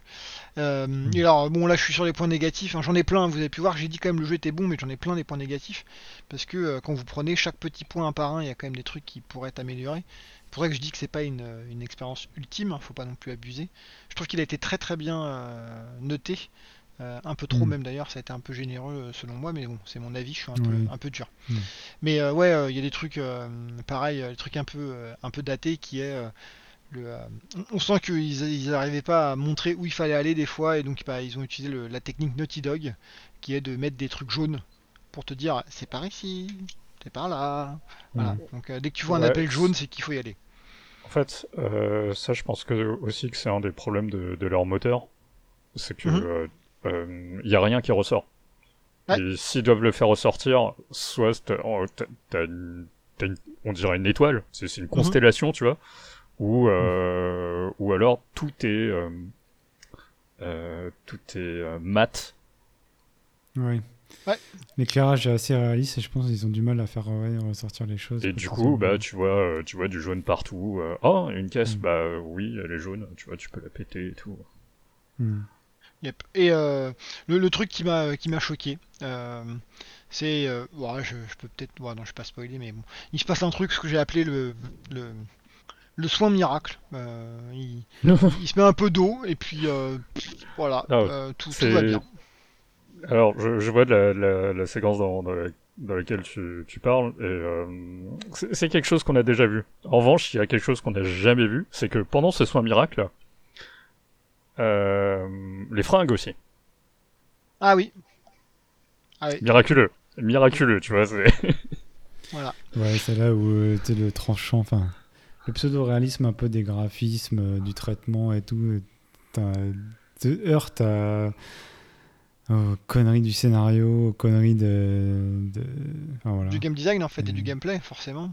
Du gameplay aussi. Mais, en fait, il est vraiment dans la droite lignée du set, quoi. Mais ils retombent sur leurs pattes à la fin. Hein. À la fin, ils te trouvent une explication pour ce, ce, soin magique. Hein.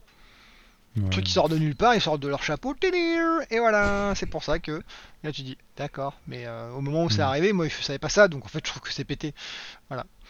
Et je pensais que ça allait changer mon gameplay. Euh, c'est pour conclure un peu, je pense que c'est du more of the same. Alors, c'est le, alors euh, rappelle-toi ce qui s'est passé, hein, celui qui t'a conseillé de faire le 7, parce qu'en fait le 8 est, sorti, tu t'es dit ah j'ai pas fait le 7, machin, et je t'ai dit franchement fais le 7, parce que c'est quasiment la même chose. Euh, sauf que le 7 il coûte moins cher vu qu'il est sorti il y a 3 ans maintenant, en 2017 de mémoire. Euh, et 4 ans même, pardon. Euh, il est sorti en 2017, ouais. donc 4 ans, il est moins cher, tu peux le trouver, il est beau et je trouve qu'il est même un peu mieux en termes d'ambiance, etc. Donc fais-le plutôt celui-là.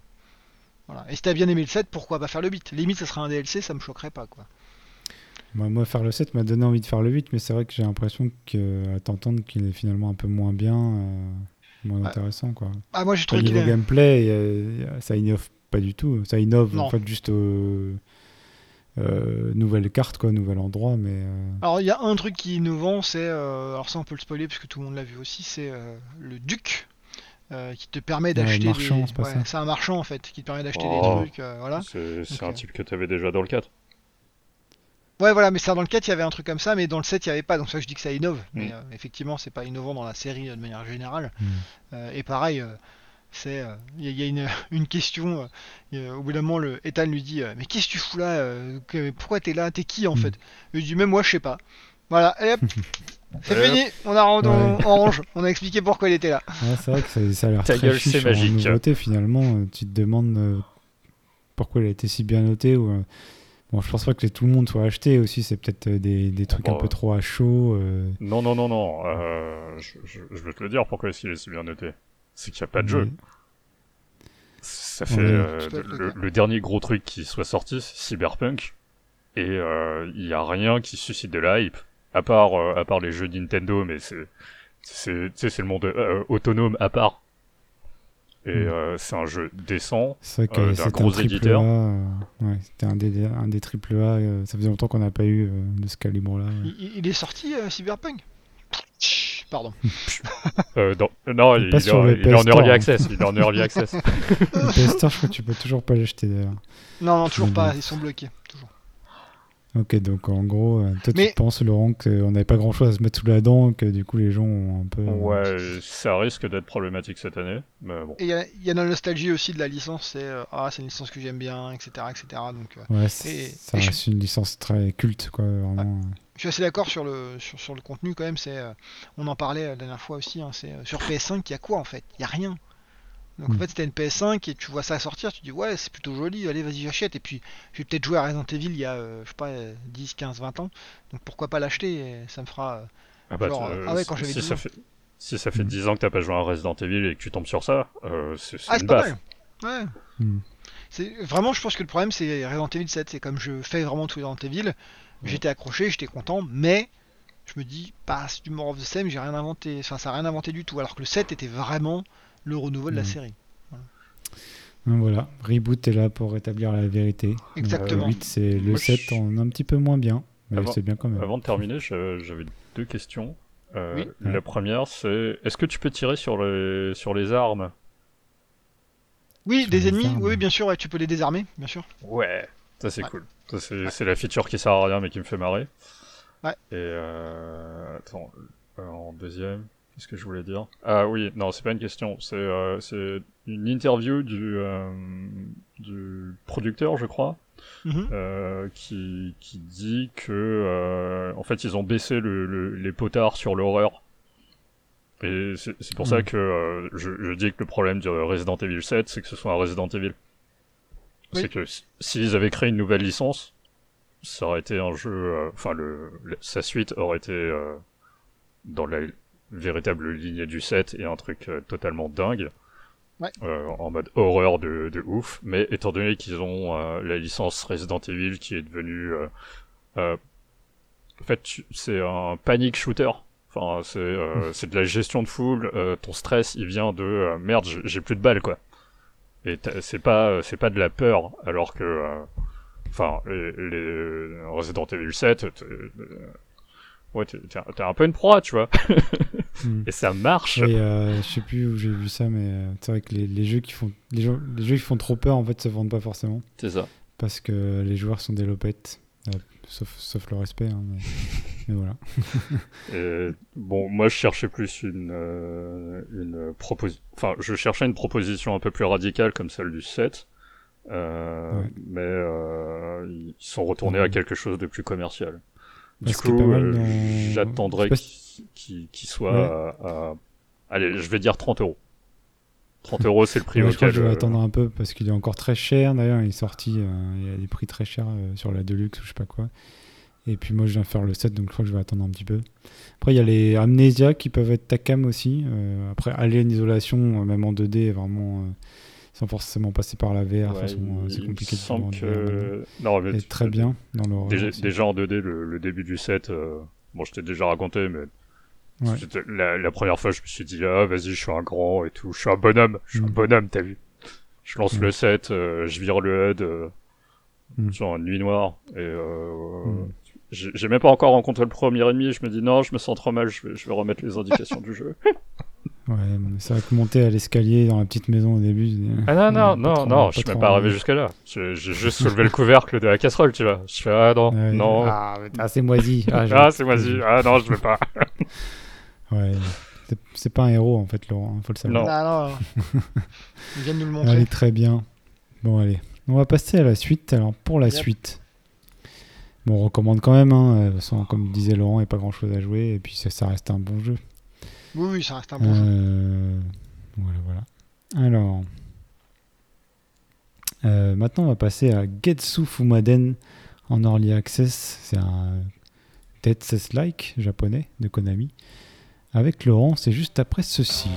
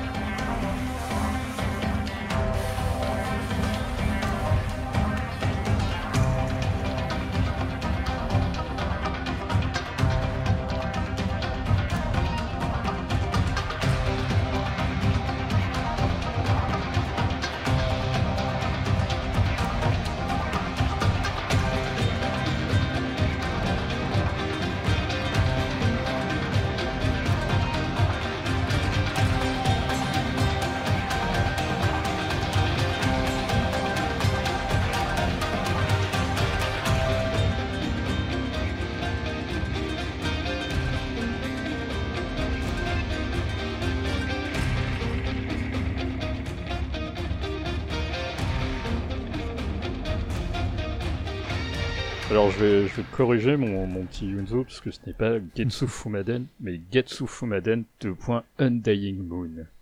Ah oui, pardon. Et euh, sachant que si tu, si, tu, si tu achètes donc euh, Undying Moon, ou Getsu Fumaden Undying Moon, on t'offre le Getsu Fumaden qui est un jeu euh, période NES. J'ai pas osé le lancer, j'ai regardé des vidéos euh, sur YouTube, j'ai failli m'arracher les yeux. bon voilà. Tu t'es arrêté. Je me suis arrêté. Euh, dans dans l'idée de ce que j'ai compris, c'est un, un pendant euh, japonisant de Castlevania. Euh, donc Castlevania à l'époque sur NES, c'était un jeu ultra hardcore où t'allais, t'allais te friter contre le bestiaire euh, euh, de monstres horrifiques classiques euh, européens. Tout ce qui est squelette, mort-vivant, Frankenstein, chauve-souris et forcément Dracula. Et Getsu Fumaden, euh, c'est le folklore japonais, euh, des, trucs, euh, des trucs dont j'ai oublié le nom. Enfin, des, squelettes géants, des renards à neuf queues, des, des, monstres de 7 akabis. Hmm. Et donc c'est un c'est un c'est un Dead Cells like, à savoir que t'as des t'as des armes différentes et euh, tu vas traverser une succession de niveaux qui sont générés de manière aléatoire. Enfin, c'est toujours les mêmes biomes, et euh, tu as des embranchements de, de biomes différents. Euh, les, les, niveaux sont toujours générés de manière aléatoire, et tu as des boss à la fin de chaque niveau. Ouais, construit vraiment comme Dead Cells, quoi. Euh, ouais. Enfin, ouais, ouais, ouais. Ouais. Euh, Là où, là où il diffère de, de Dead Cells et euh, bon, pour l'instant, euh, pour l'instant c'est euh, c'est pénible. C'est dans dans tout ce qui est oui donc ça pour ceux qui ne connaissent pas Dead Cells, mhm. c'est un, Castlevania en roguelite. Light, ouais, c'est ça. Ou like, je sais plus. Ou, euh, non, on n'a pas le temps, on n'a pas le temps. On n'a pas, le temps, on n'a pas le temps, on n'a pas le temps. Mais en gros, euh, t'as une progression, tu et ensuite euh, tu paries. Euh, tu débloques quelque chose ou tu, tu stacks des ressources euh, pour espérer en les accumuler, débloquer quelque chose de plus puissant. Et si tu meurs, t'as perdu tout ce que tout ce que t'as engendré.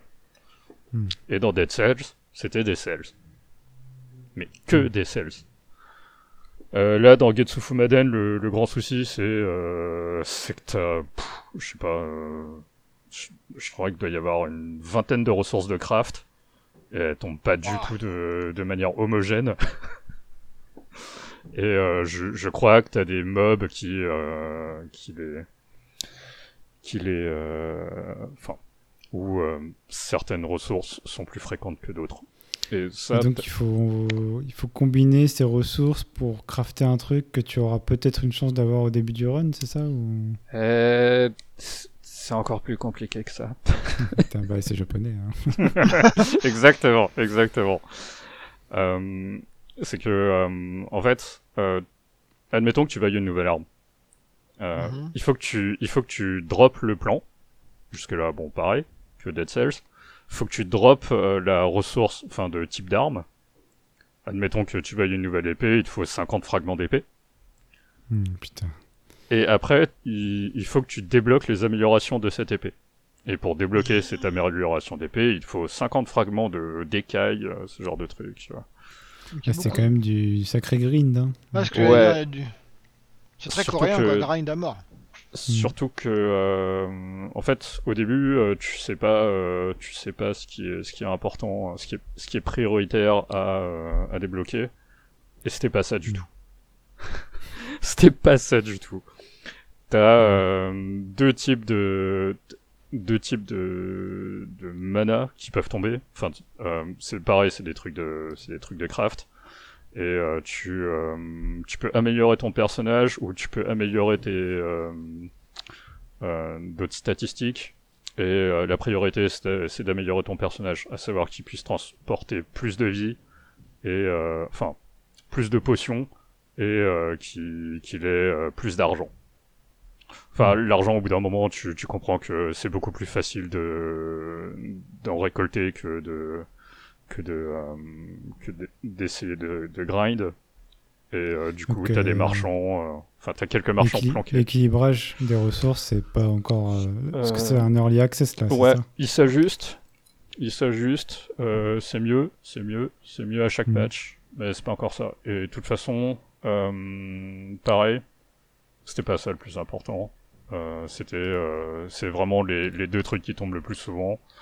Euh, je, je, vais appeler ça. Euh, je, vais, je crois que c'est des Magatama euh, jaunes et Magatama verts. Et c'est ce qui te permet d'améliorer ton personnage. Et pour les armes, en fait, le niveau d'armes, ouais, parce que tes armes ont un niveau. On est au Japon. Et en fait, mm. ton niveau d'armes est, est, plus important que tout ce que tu pourrais débloquer sur, sur les améliorations. Alors soit tu expliques très mal, ou soit c'est trop compliqué. Exactement. Je, pense qu'il explique super. Mal, Non, parce que non, il, y a, il y a encore deux autres trucs. C'est que, ok, t'as débloqué des améliorations, mais il faut les activer. Ah. Et t'as besoin d'une autre ressource pour ça. Linguez-moi. Est-ce que tu peux. T'as as un store in-game avec du vrai argent ou t'auras ça de prévu du coup Non. Non, non. C'est Konami. Non. Tout peut Ah non, euh, quand, quand, je te dis qu'il faut les activer, c'est une ressource qui est juste euh, temporaire à la run. Mais tu sens point, tu sens pas pointer par nom la la, la carotte, la filouterie, la carotte. Non, non, non, non. D'accord. Il y a, y a rien qui, pourrait, qui pourrait justifier ça. En tout cas, euh, donc, ok, pour l'équilibrage et le, la progression, elle est assez complexe. c'est satisfaisant quand même ou tu stagnes un peu du coup euh, je pense que je peux terminer le, premier run euh, bientôt si, si, je me mets dans, dans un état d'esprit où je déconne pas. Euh, Mais t'as que- dû aller chercher de l'info Ah à oui, à gauche. ah, euh, ouais. Ah oui, non, Ouais, parce que étant donné que t'es dans un early, on t'a rien expliqué. Ouais, mais bon, ça, ça pré- enfin, tu crois qu'ils vont te faire vraiment euh, un beau tuto, des belles, une bonne encyclopédie Ça me Ouais, y a, en fait, il y a des, euh, en fait, il y a des encarts qui apparaissent euh, pour certains trucs, et tu sens qu'ils Ah, ok. ont juste pas eu le temps de le faire pour d'autres. Ok, donc ça va peut-être euh, un peu s'améliorer de ce côté-là. C'est ça. Euh. Il y, a, il y a aussi le, le dernier truc, euh, c'est les upgrades à la Gradius, et euh, bah, ça doit faire 25 ans que j'en ai pas vu, et je pense que vous savez pas ce que c'est. Non, j'allais j'allais demander. Ouais, vas-y. Euh, à savoir que euh, tu, tu, tu peux abattre certains mobs et ils vont te filer, on va, on va appeler ça une cellule de Dead Cells. Tu vois, ok? Ouais. et, euh, Ok. et en fait, euh, à, à un premier niveau de cellule, tu peux, euh, tu peux améliorer ton arme. Un deuxième niveau de cellule, tu peux améliorer un, un niveau de, un niveau d'inventaire. Un troisième, tu peux améliorer ta vie. Et un quatrième, tu peux, euh, tu peux euh, refaire une potion. Euh, sauf qu'à un cinquième, en fait, tu reviens au début. Et c'est à toi de choisir et de ne pas oublier euh, ce que tu veux améliorer. C'est comme ça que tu customises ta, ta, ta build. Et tu te dis, mais mais il y a que des japonais pour penser à ça. Enfin, c'est- putain. Gradius, quoi. Mais, euh, mais pourquoi jouer à ce jeu-là alors qu'il y a des Euh, pourquoi je joue à ce jeu-là? Pour le bestiaire. Et euh, parce que, en fait, euh, tes monstres, ils sont... euh, Alors, il y en a pas beaucoup. Mais tes monstres, euh, faut, faut vraiment que tu apprennes tous les patterns. En fait, c'est- l'idée euh, d'avoir un From Software, mais en 2D, où euh, chacun de tes monstres va euh, a une possibilité de te niquer. Euh, en gros, tu, en- au tout début, tu, tu, en- tu peux encaisser euh, 4 coups, ce qui est, ce qui est pas beaucoup. Et euh, faut vraiment que tu apprennes tous les patterns, et euh, ch- chacun des mobs est, euh, est placé euh, la plupart du temps seul, et c'est un duel à chaque fois. Et t'as vraiment une, une satisfaction à, à les tuer de plus en plus vite, euh, au gré ouais, des, des améliorations. Mhm. Euh. Pourquoi aussi C'est que la direction artistique est, euh, est, est très à mon goût, à savoir que c'est estampes japonaises et monstres japonais, enfin monstres du folklore japonais avec euh, bah, des renards à neuf queues, ce genre de de mauvais goût. c'est le goût de Laurent. non, Euh, franchement, il y a une sacrée patte graphique. hein, là. Il est- Ouais. Le jeu, il est vraiment identifiable. Assez- Moi, je trouve ça assez beau. Ouais. Ouais, alors il y a, y, a, y, a, il y a deux choses.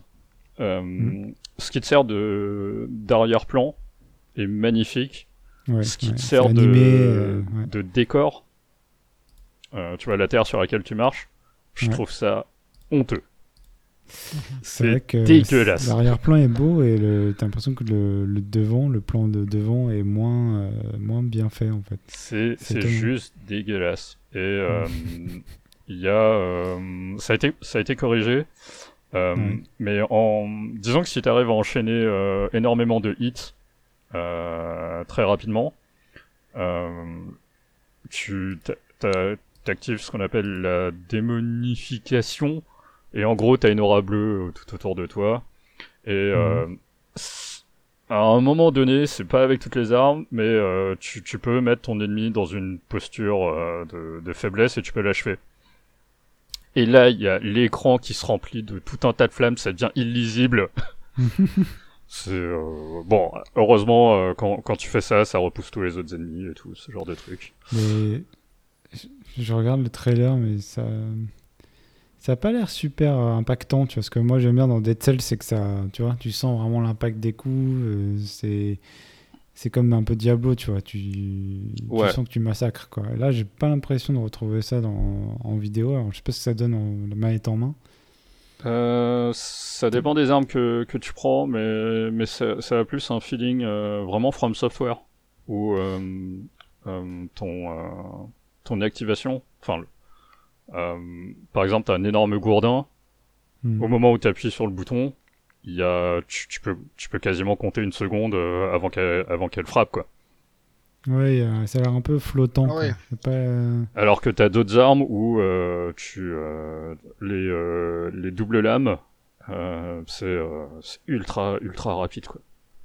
Ok, ça, tu sens bien l'impact sur les monstres L'impact, bah, quand tu prends le gourdin, oui, parce que ça, je crois que ça, ça stun la plupart des monstres. Enfin, ça, ça, interrompt. tu vois, côté, je veux dire, vraiment côté sound design, côté les animations, les. Ah oui, oui, Parce que c'est ça qui est important, tu passes ton temps à taper des monstres dans ce genre de jeu. Dans Dead Cells, c'est très bien fait. Ouais, ouais, ouais. Euh, t'as, t'as, vraiment un, un, très bon travail sur le son et t'as aussi des, euh, des trucs où, euh, où euh, euh, t'as, par exemple, t'as des bracelets de force. Enfin, en gros, tu, tu vas te battre à Manu et tu, tu mm. vas taper des Hadouken et ça va propulser le gars, quoi. La musique, elle me fait délirer, quoi. C'est, ah, c'est pas mal, hein. C'est toujours comme ça, c'est du... Du gros métal. Non, c'est métal un peu. Chamizen. Oh, pardon.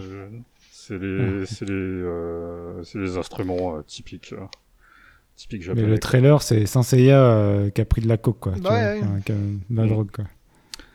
Mais ouais, les, les armes sont, sont, sont, vraiment très différentes. Elles sont.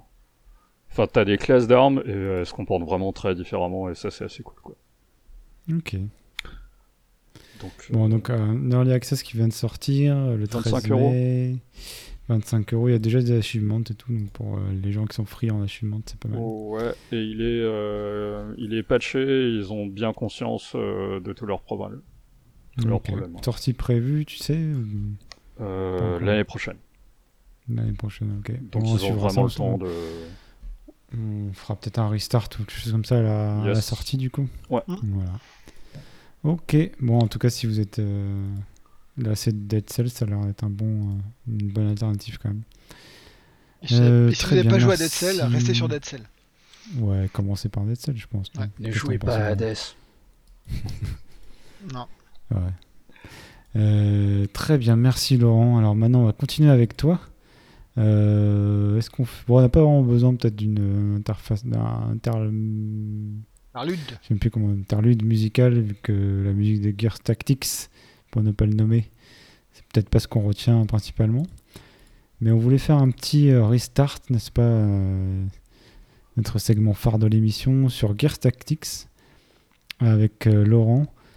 parce que toi, tu es quand même assez fan des jeux de tactique type XCOM et l'autre jeu que tu as platiné, là, qui m'a épaté. je me rappelle Into, the Into the Bridge. Voilà. Et donc tu t'es mis à Gear Tactics il n'y a pas longtemps. Tu l'as fini, je crois d'ailleurs? Ouais, fini. Et toi, Bud aussi, tu y as joué, euh, il me semble. Oui, carrément. Moi, j'ai joué à la sortie sur PC, euh, puisqu'il est sorti sur console de mémoire là. Et euh, j'ai joué à la sortie, ouais. et, j'étais plutôt, plutôt conquis sur mes heures de jeu, mais je l'ai pas fini. Ouais. Mon, classique. Donc brièvement, donc ils ont pris la formule de Gears et ils l'ont adapté en espèce de XCOM, donc jeu tactique tour par tour avec la vue du dessus et qui finalement ça, ça se prête assez bien. Euh, euh, l'univers de guerre, c'est ça, avec les gros, euh, les gros soldats et en face les, gros extraterrestres. Pas mal de corps à corps, mais aussi du voilà un mélange corps à corps et aussi à distance déjà dans le jeu de base. Mm. Et pas mal un arsenal assez conséquent aussi. Donc voilà, ça ouvrait le champ à vraiment un XCOM-like plutôt intéressant. Et alors, est-ce que c'est le cas finalement d'après vous? Ils ont fait du bon boulot hein, pour l'adapter quand même. Euh, le jeu euh, troisième personne action a du vue du dessus stratégie tactique. Ça fonctionne bien tout en gardant le, côté badass des, des Gears. Donc ça, ça fonctionne plutôt bien. vu ta, pour ta question, je dirais que oui, ils ont réussi à faire quelque chose de sympa. c'est un jeu qui se laisse jouer facilement. De là aller dire que j'irai l'acheter euh, plein pot, allez même on va dire 50 balles, euh, non. Euh, j'y ai joué parce qu'il était dans le Game Pass et que c'était pas cher. Hmm. donc forcément. Est-ce qu'il arrive à la cheville de, de XCOM Ben non, pour un puriste, je pense. on verra ce que Laurent en dit, mais je pense que XCOM est toujours devant. Par contre, pour des gens qui sont pas ultra à fond dans les petits trucs tactiques, stratégiques, les chiffres, euh, les probas et tout. Euh, je trouve que c'est une bonne introduction, euh, assez simple, avec quand même beaucoup de, de, une, une exécution en termes de cinématique, en termes de, de visuel qui est plutôt très très bonne et donc ça vous permet de, jumper, de sauter assez facilement dans le dans mm. le, la licence et dans le type de jeu quoi. Donc toi, tu as vu ça comme euh, un XCOM un peu plus grand public, accessible, plus grand, grand spectacle aussi, du coup? Ouais, exactement, carrément. Ok. Ok, intéressant. Et toi, Laurent, là, du coup? Euh, c'est à peu près la même vision que j'ai. Euh, je dirais que c'est une version Apple de, de XCOM, où ils ont, ils ont polish énormément, de, énormément de choses. Euh, il y a des cinématiques euh, que, que j'ai que j'ai squeezé parce que l'univers de Gears ne m'intéresse pas, mais elles sont, elles sont très bien rendues. Ouais, t'aimes pas les gros mecs euh, super baraques qui oh, va défoncer tout ce qui bouge? Avec les, les, plus gros coups du monde. Coups, hein, bien sûr. Il a bien dit coups, il a pas fini sa phrase. Les nuques. Voilà. c'est vrai, je sais pas si vous avez déjà regardé, mais ils ont vraiment. des non, je préfère hein, regarder le catch, tu vois. je, je, trouve ça drôle au moins. Mm. enfin bon. Mais tu vois, par exemple, euh, si tu prends, euh, si tu prends une, map de XCOM, en gros, t'as euh, as un, as un quadrillage, et en dehors du quadrillage, il n'y a plus rien. Ouais. Euh, à savoir que euh, tu, tu, peux pas y aller, mais il n'y a rien sur, euh, sur le terrain non plus. Ouais, ça se termine en brume un peu, je sais pas comment c'était. Ouais. Bah pas là. Là, les mecs, ils se sont fait chier à modéliser jusqu'à enfin à la fin du quadrillage tu peux plus tu peux hmm. plus déplacer la souris mais tout ton champ de, vision il est il y a tout ton signe de enfin tout ton champ de vision est occupé il y a plein de trucs comme ça où par exemple si tu passes par dessus un, un couvert il se peut qu'il y ait un truc qui traîne par exemple une caisse ou ce genre de truc et t'as une animation où il va dégager la caisse. Enfin, la caisse dégage, quoi. Ouais, donc il y, a du fric sur la, euh, la mise en scène, quoi. Exactement. Les modélisations sont. Euh, alors, c'est peut-être des récupérations d'assets, mais euh, enfin, quelqu'un les a sortis, ces assets, tu vois.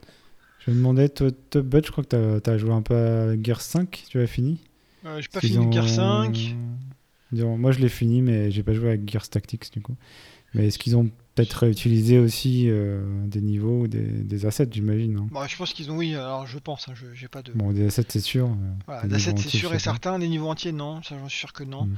Euh, mais des assets, oui, déjà les persos, etc. Et puis après, il y a quand même l'ADA, qui, la direction artistique, qui est déjà posée par les, les, jeux Gears troisième personne, qui est forcément reprise dans le jeu Gears Tactics. Donc ça mm. facilite quand même. voilà. Et, et franchement, s'ils n'ont pas réutilisé des assets, ils ont, ils ont été cons clairement. parce que là, c'était le moment de. Hein. Après, il faut voir quand même que c'est pas le même studio, hein, pour info. Donc, ceux qui développent. Euh, comment euh, Gears 4 et 5, c'est un studio qui s'appelle The Initiative, qui doit être, il me semble, au Canada ou aux US, un des deux. Je me rappelle plus, je crois que c'est Canada. Euh, alors que le jeu, de ceux qu'on fait Gears Tactics, c'est Splash Damage, qui est au hmm. Royaume-Uni. et c'est les créateurs de Brink. ils ont travaillé sur le multi de Batman de mémoire. Ils faisaient beaucoup de multi en fait. Et euh, voilà, ils ont, ils ont topé ce, ce boulot-là. Ouais. Bah, c'est quand même pas un studio de, de manchot. Hein, euh, non, non, non. Euh, comment, speed damage. Comment oui. Splash damage. Désolé, je suis en train de voir en même temps. J'ai vraiment aucun mémoire des noms des studios. C'est pas grave, je, je, suis là pour ça. Hmm. Bon, et, et, voilà, mais après, ce que disait Laurent quand même, c'est effectivement c'est super cool tous ces, tous ces petits détails. Euh, quand tu le prends et tu l'analyses, tu te dis ah c'est quand même pas mal les mecs. Euh, mais euh, si tu prends du recul encore et que tu te dis mais est-ce que vraiment c'est utile? Est-ce que les gens qui jouent à du XCOM ils ont besoin de ça? Et là Laurent peut répondre, bah, il va dire non je pense. Hmm. Donc en fait c'est de Qui coupe toutes les cinématiques. Non, il y, a un truc, il y a un truc et je dis merci messieurs, c'est que tu peux couper toutes les cinématiques Donc je les, enfin, j'ai essayé de regarder la première cinématique et euh, j'avais eu l'impression de regarder euh, euh, Starship Troopers, mais sans le côté satire. Ouais. les, les, Gears c'est très bas du front, hein. c'est vraiment. Ça bas du front, je pense que c'est pas assez bas. Tu vois, donc c'était pas du tout ma cam. donc j'ai coupé toutes les cinématiques. je m'attache pas du tout au personnage. Et en mm. fait, il y a une cinématique que je peux pas couper et elle m'explique pourquoi est-ce que quelque chose va me manquer après. À savoir qu'ils ont anticipé le fait que je coupe toutes les cinématiques et que celle-là, elle est importante pour que je me pose pas de questions. D'accord. Et ça, merci messieurs. Parce qu'il y a d'autres jeux où je fais ça et je me dis mais, mais pourquoi j'ai plus ça? Et après je suis obligé de demander à des amis qui, qui regardent les cinématiques et qui me disent bah ils l'ont expliqué. Ouais, c'est malin, ils ont anticipé un peu les, habitudes des joueurs. ouais. Et du coup, niveau gameplay, il y a quand même des innovations par rapport à XCOM, des, des choses. euh, Le, Intéressante. euh, la, la principale innovation, enfin, il y a deux choses qui changent par rapport à XCOM, c'est la manière dont ils gèrent l'aléatoire. À savoir que. Euh, qu'il y a du loot, je crois, c'est ça euh, Mais il y a, il y a du loot aussi dans XCOM. Il y a du loot dans XCOM, je me rappelle plus. Tu peux, euh, en fait, tu peux, tu peux choper des améliorations sur les cadavres. Ah, oui, d'accord.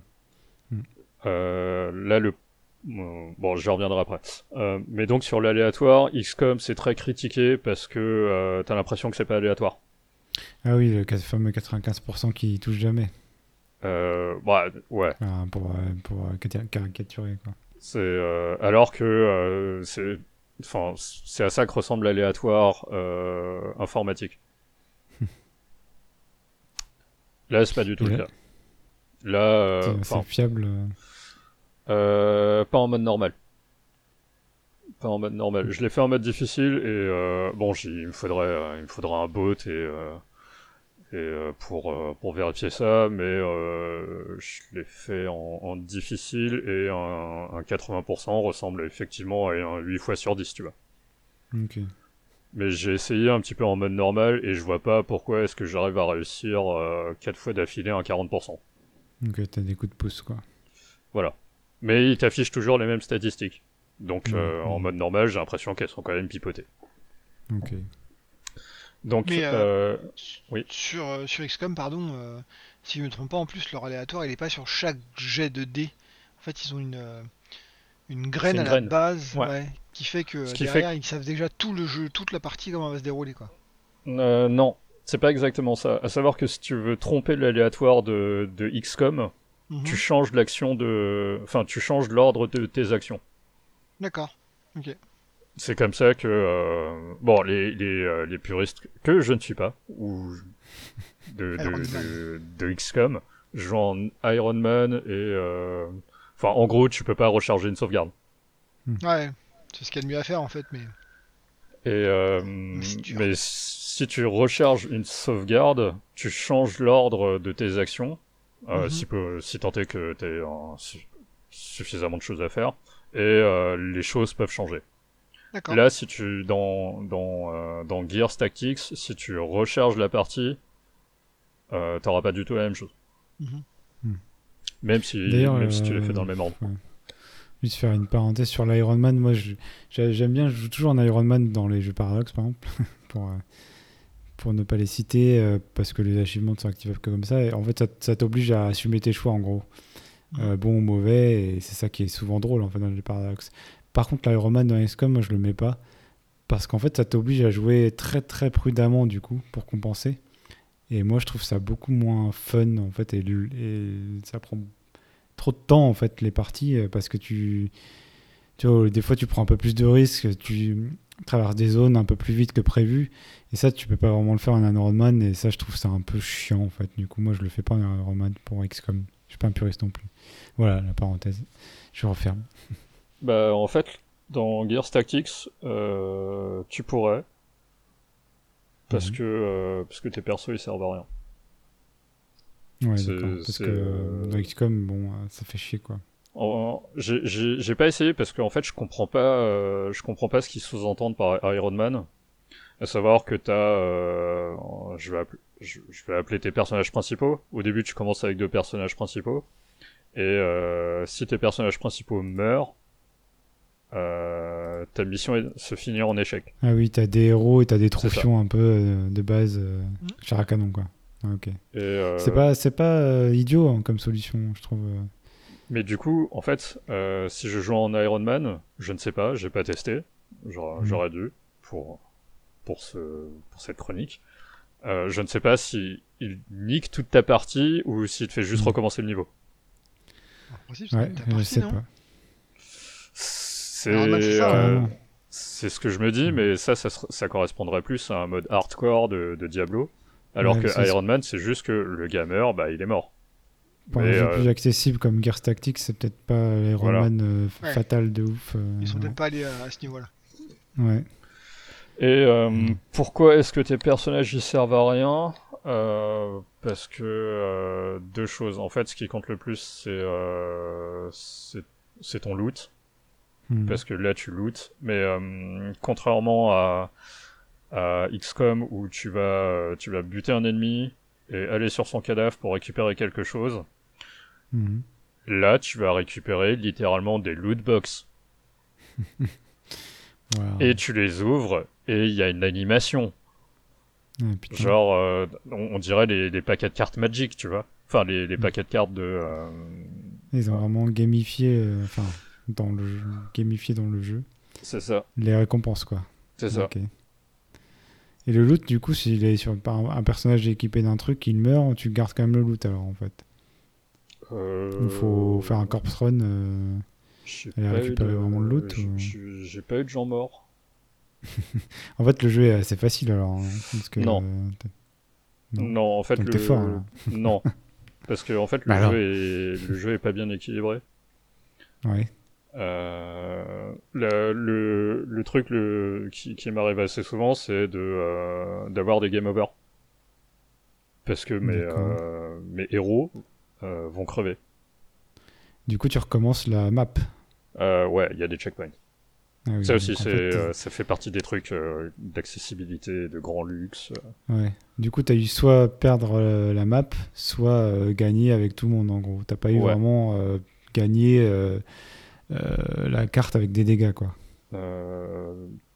Si, enfin, ils s'en sont pris plein la gueule, mais euh, bon. Enfin, non, je voulais juste savoir en fait si le loot tu, tu le gardes quand même, même. Euh, tu le gardes.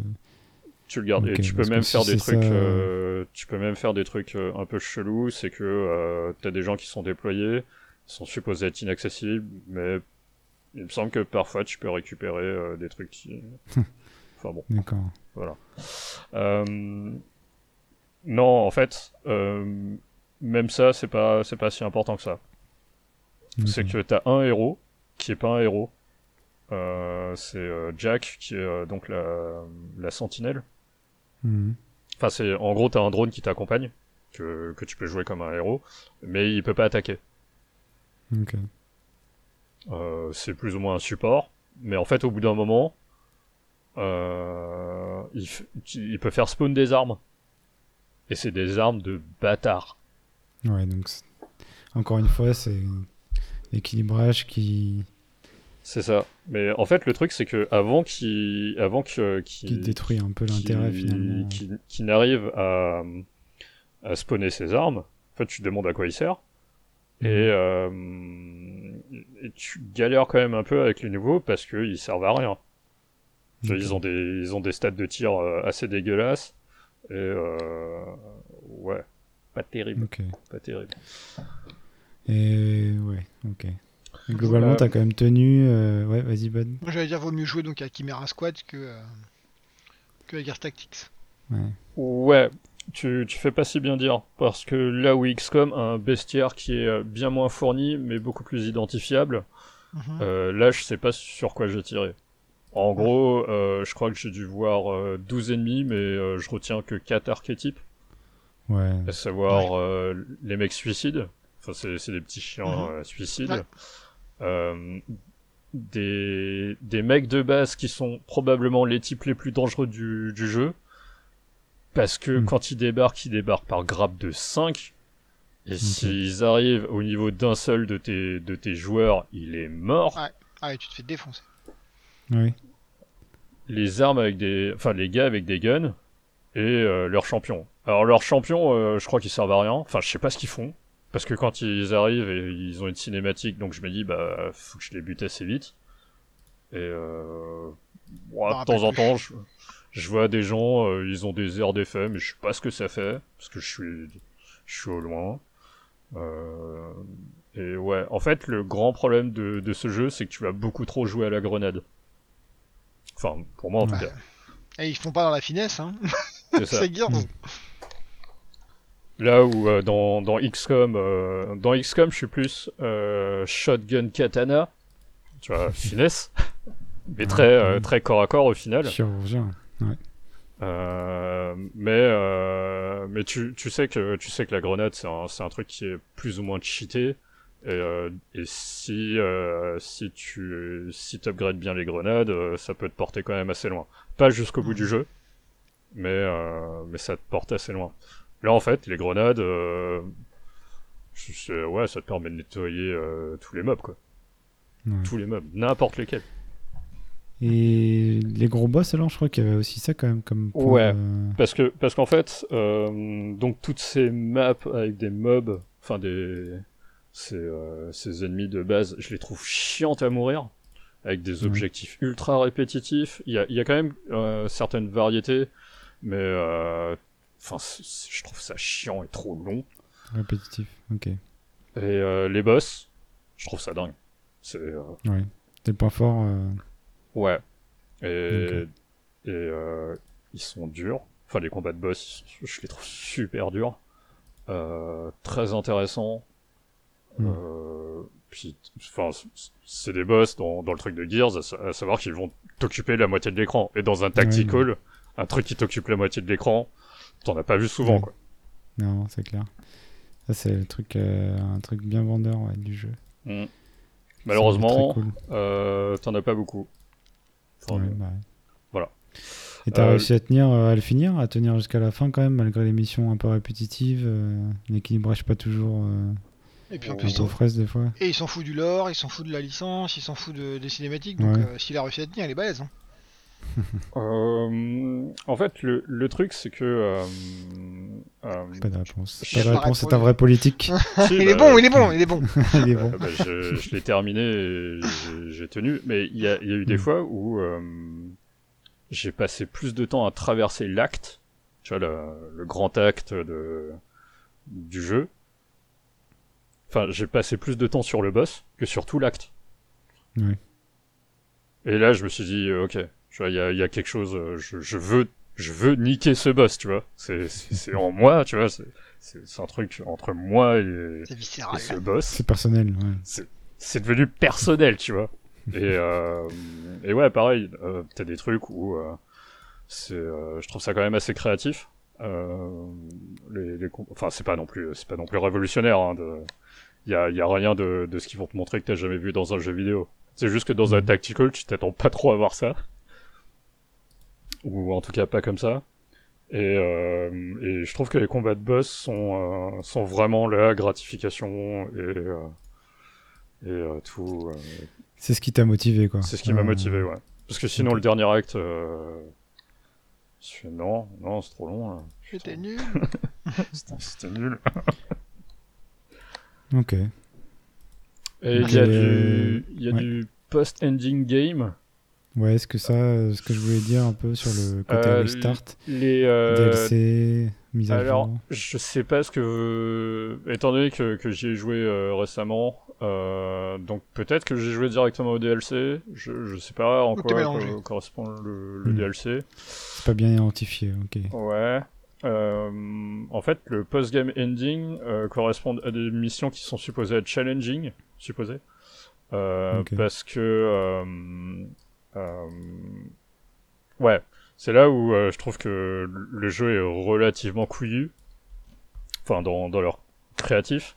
C'est que d'habitude, tu commences avec une escouade de 4, et là, tu vas commencer seul. Ah et tu vas terminer seul. Ok. Et ça, c'est pas, c'est pas vraiment un truc auquel tu t'attends dans, dans un tactical. Mais euh, le, le souci, c'est que à ce moment-là, t'es, t'es devenu un demi-dieu et que hmm. t'as, enfin, euh, seul. T'as toujours Jack avec toi et Jack, euh, quand il fait spawner un lance-grenade de la mort, bon bah t'as un lance-grenade de la mort quoi. Ok, il y a un cooldown, mais euh, bon, c'est un tactical. Au bout d'un moment, tu, tu pètes. Euh, enfin, l'idée d'un tactical, c'est de, c'est de trouver tous les moyens pour péter, pour péter les contraintes quoi. Ok. Donc j'ai pas poussé le vice jusqu'à aller collecter tous tous les euh, tout enfin à finir toutes les missions euh, euh, secondaires. enfin l'émission post post ending. Bah, pousser le vice, c'est surtout de faire mal. Ouais. ouais. Mais je vois pas de DLC hein, avant, à vendre. Moi non plus, je cherchais là. Non, c'était plus un, patch, enfin un gros patch à l'intérieur du jeu quoi. Il y a des updates, après elles ont vachement ralenti là, donc euh, l'impression que ça se tasse. Et donc, sûrement rendez-vous pour la suite, sûrement, j'imagine. En fait, le truc, c'est qu'après avoir terminé le jeu, je me dis. Euh... Ah. Bud pas convaincu d'une suite euh, ah. Non? Non, ça n'a pas été euh, un gros succès, il n'y a pas eu de vente à cause du Game Pass. Il faudrait voir le, le, le nombre d'heures que les gens ont joué sur le Game Pass pour euh, savoir si vraiment il y, a un intérêt des joueurs Game Pass pour ce, titre, pour ce genre de titre. Euh, et hmm. euh, je pense pas, euh, enfin comme disait Laurent tout à l'heure sur quand je faisais mon mouvement de, billets qui, sortent de la poche, quoi. Hmm. c'est que ils ont vraiment dépensé beaucoup. Je pense, j'ai pas de budget à donner hein, puisque je n'ai pas la moindre idée, mais je pense que c'est des dizaines de millions d'euros. Et en fait, est-ce que rentable, bah voilà, est-ce que vraiment faut dépenser hmm. autant pour sortir un truc qui est pas beaucoup mieux qu'XCOM, voire moins bien en fait. Bah, c'est niche comme genre finalement. Bah oui. Voilà. Donc c'est pour ça. C'est la grande question. Je, pense qu'en euh, en fait, euh, après avoir terminé le jeu, je me suis dit, euh, il, leur faut, comment dire, quelqu'un pour chapeauter l'équilibrage et la progression du jeu. Parce qu'ils savent programmer, mais ils savent pas créer toute la magie d'un tactical. Je crois que tous les jeux ont les mêmes problèmes. Hein. C'est vraiment l'équilibrage, c'est toujours hein, quelque chose d'hyper difficile à faire. Hein. Parce que euh, pour le coup, euh, j'ai eu plus d'émotions. Enfin, mis à part les boss, mis à part les boss, euh, qui, qui sont qui sont vraiment, c'est devenu, tu vois, mon combat personnel. Mhm. j'ai eu plus d'émotions dans tout Chimera Squad pour moins de 20 euros que dans que dans la campagne de, tu vois de de, de map standard euh, dans, dans Gears Tactics pour, en théorie, 60 euros. Bon, je l'ai pris dans le Game Pass, hein, mais 60 euh, euros, j'aurais été outré. Ok. Chimera Squad a retrouvé dans le reboot numéro 4, euh, critique dans les coups de cœur de 2020 de Laurent d'ailleurs.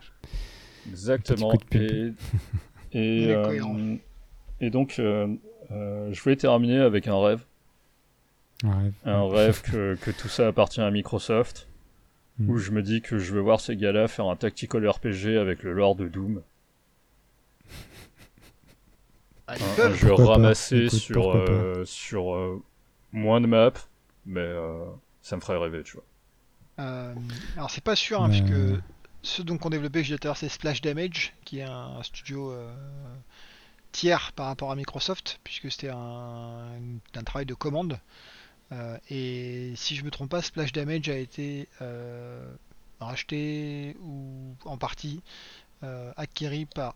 Ouais, c'est ça, acquis Acquis. J'ai toujours du, mot, du mal avec ce mot, c'est un truc de dingue. donc oui, Splash Damage a été acquis par Tencent. Ah oui, bah ça va être difficile de, de racheter un des Batix. voilà. Voilà, voilà. Donc bon. Mais euh, oui, euh, l'avantage c'est que maintenant euh, Microsoft a beaucoup beaucoup de licences, ils peuvent faire plein plein plein de trucs. Ouais, non, bah rendez-vous. Allez, 2023 Doom Tactics par Bethesda. Le rendez-vous est pris. Non, par par les designers, tu vois. Laurent. ouais. Todd Howard. avec un, côté RPG loot très poussé. Voilà. Mais si jamais tu as besoin de faire découvrir un tactical RPG à quelqu'un, je commencerai par celui-là en mode normal. Ouais ça passe tout seul. Voilà. Ok, merci. Merci Laurent pour ce restart. Bon, à moitié restart parce qu'il n'y a pas trop de DLC. En tout cas, le jeu a été suivi et pas mal d'updates, même si ça, s'est pas mal calmé maintenant. Et voilà, on a fait le tour de nos jeux pour ce mois-ci. on va passer rapidement à nos recommandations hors jeu vidéo. Enfin, hors euh, jeu en tout cas. Mhm. hors jeu, exactement. Mais quand même plutôt accès jeux vidéo. En tout cas, pour. On va commencer par Bud, qui a lu le nouveau euh, livre de Jason Schreier, Press Reset.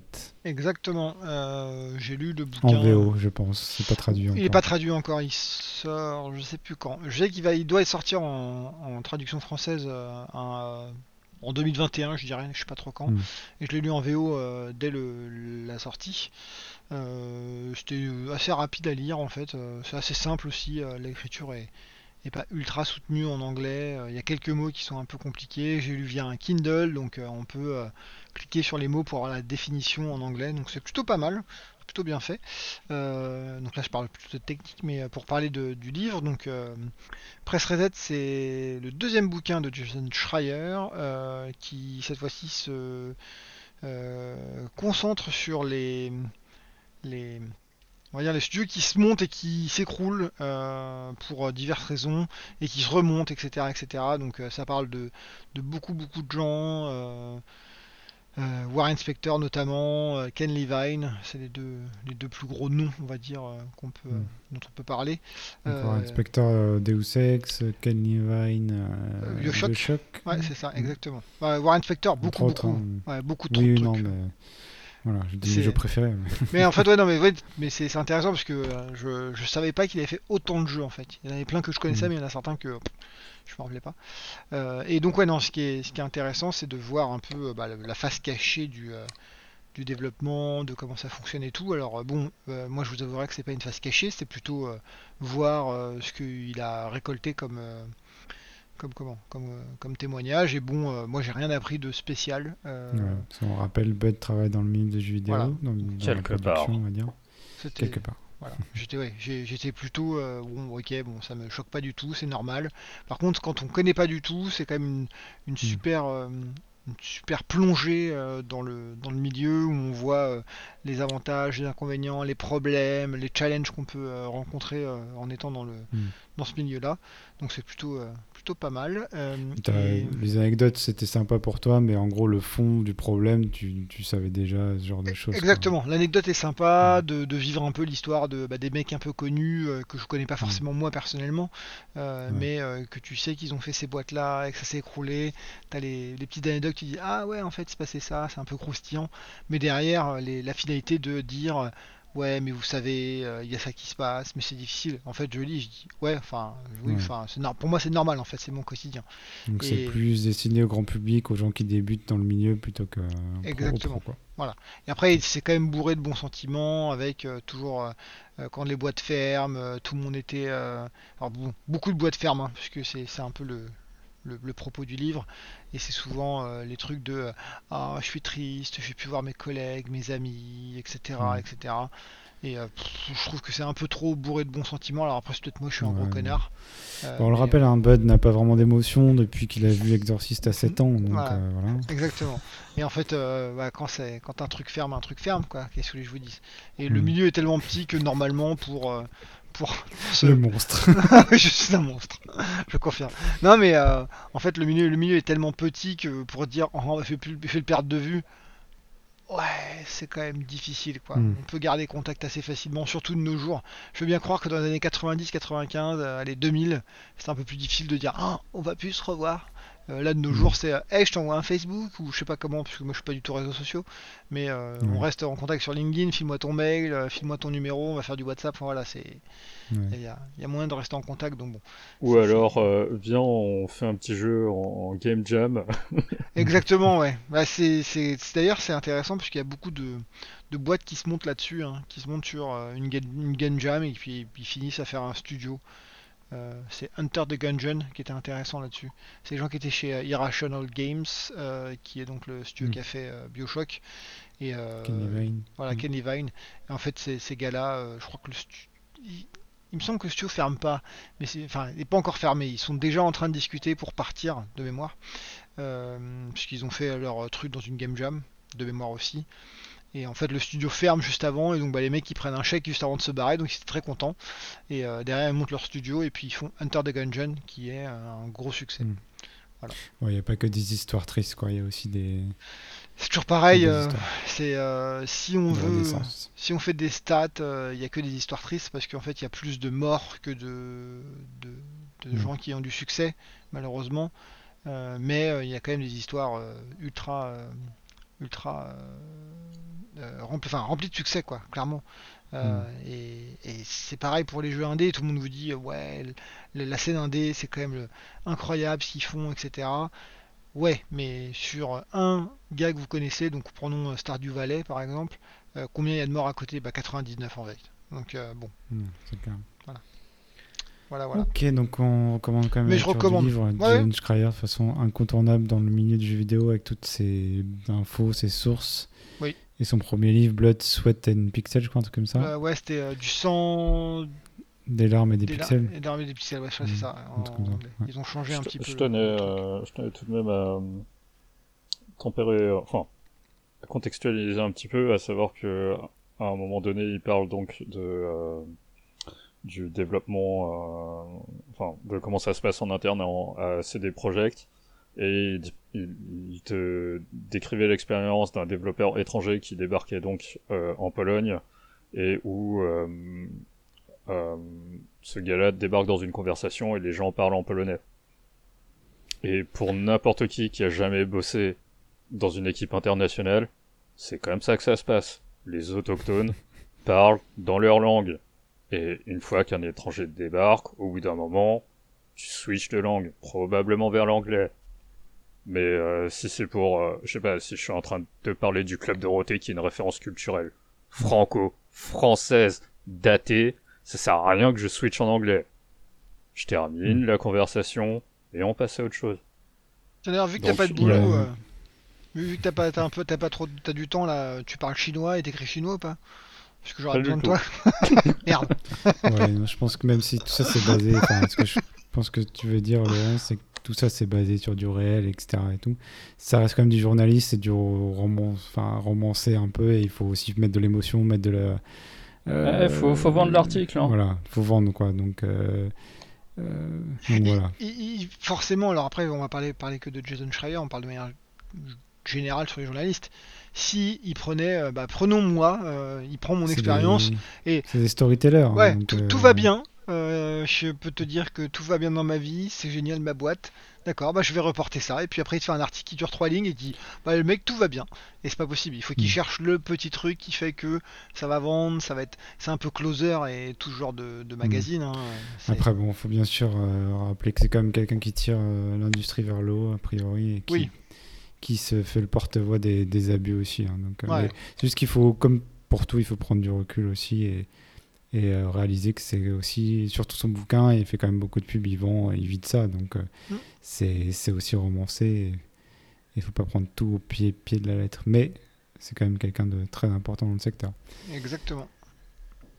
Oh, voilà, donc on va continuer rapidement avec ben, Laurent si tu veux. Ou alors. Vas-y, allez. La chaîne euh, Twitch des numériques. Alors, je, vais raconter un peu de, comment est-ce que j'en suis arrivé là. ouais, parce que je savais même pas qu'ils avaient une chaîne Twitch. Moi, je me demande encore de quoi il va parler là.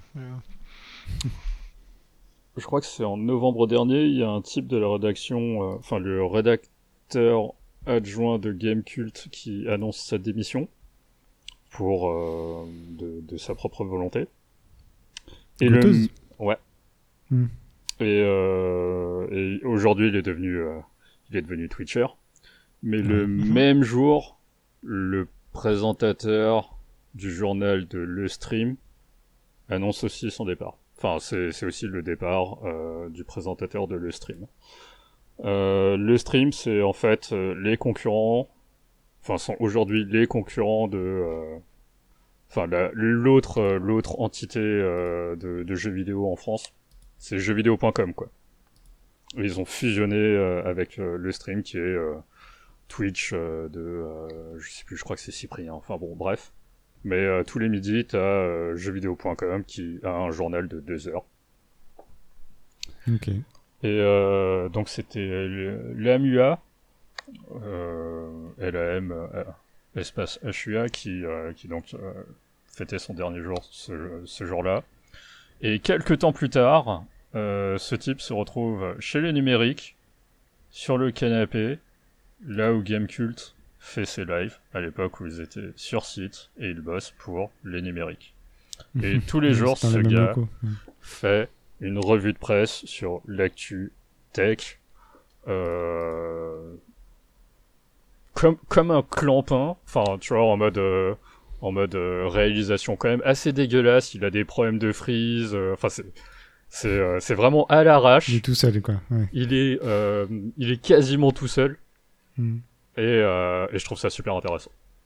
parce que accessible, intéressant.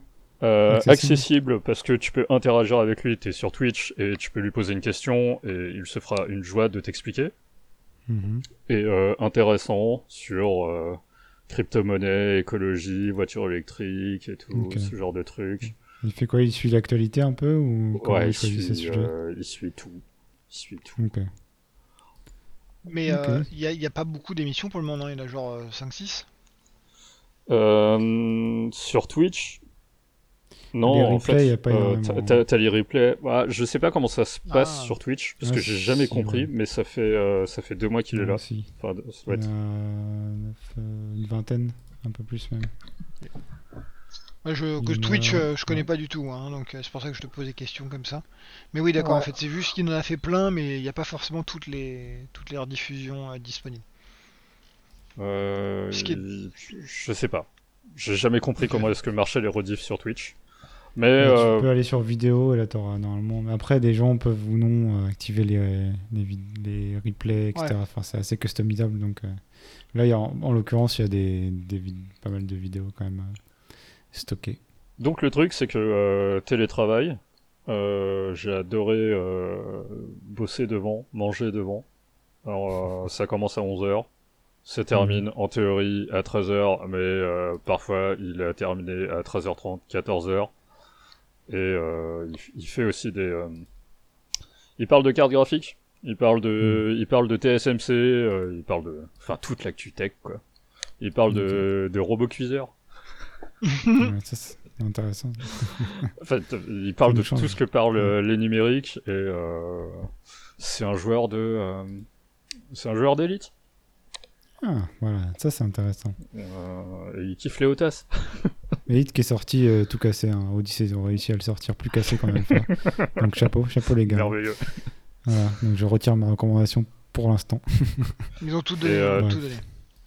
donc, putain, les mecs, non, je te jure. le truc, c'est que une vidéo de, de 2h30 quotidiennement à regarder, non. Hmm. Enfin, si, si t'es en direct et que t'as que ça à foutre, c'est comme, c'est comme la radio, tu vois. Mais euh, si tu veux une revue de presse, tu veux qu'elle soit condensée. Et en théorie, euh, d'ici quelques temps, euh, il est supposé faire un short de, de 15 minutes où il sort juste la présentation des, des, articles du jour. Quoi. Hmm. Intéressant aussi, ouais. Voilà. Ok, merci pour cette reco, Laurent. Donc c'est le Twitch, c'est le Twitch des numériques pour l'instant et il y aura probablement une chaîne YouTube euh, quelque part avec tout ça. Quoi. Enfin, les, euh, shorts. Ok, ça marche. Merci pour cette recommandation. Laurent, technique, c'est vrai que nous, on n'a pas trop parlé technique dernièrement, mais vu que de toute façon, il n'y a pas de graphique dispo, il n'y a pas grande avancée dans les moniteurs ni rien. Euh, avec les, robots les robots cuiseurs, on n'est pas très calé. Ah oui, alors, on aime bien la cuisine. Mais... Le, le risque, c'est que, c'est que maintenant j'ai envie de m'acheter un iPhone 12 et une Tesla. quoi Kick-le, kick-le mais, mais, pourquoi tu veux acheter un iPhone 12 pour faire quoi? Non, non, le lance pas là-dessus. on n'a plus le temps là, on n'a pas le temps. On n'a pas le temps.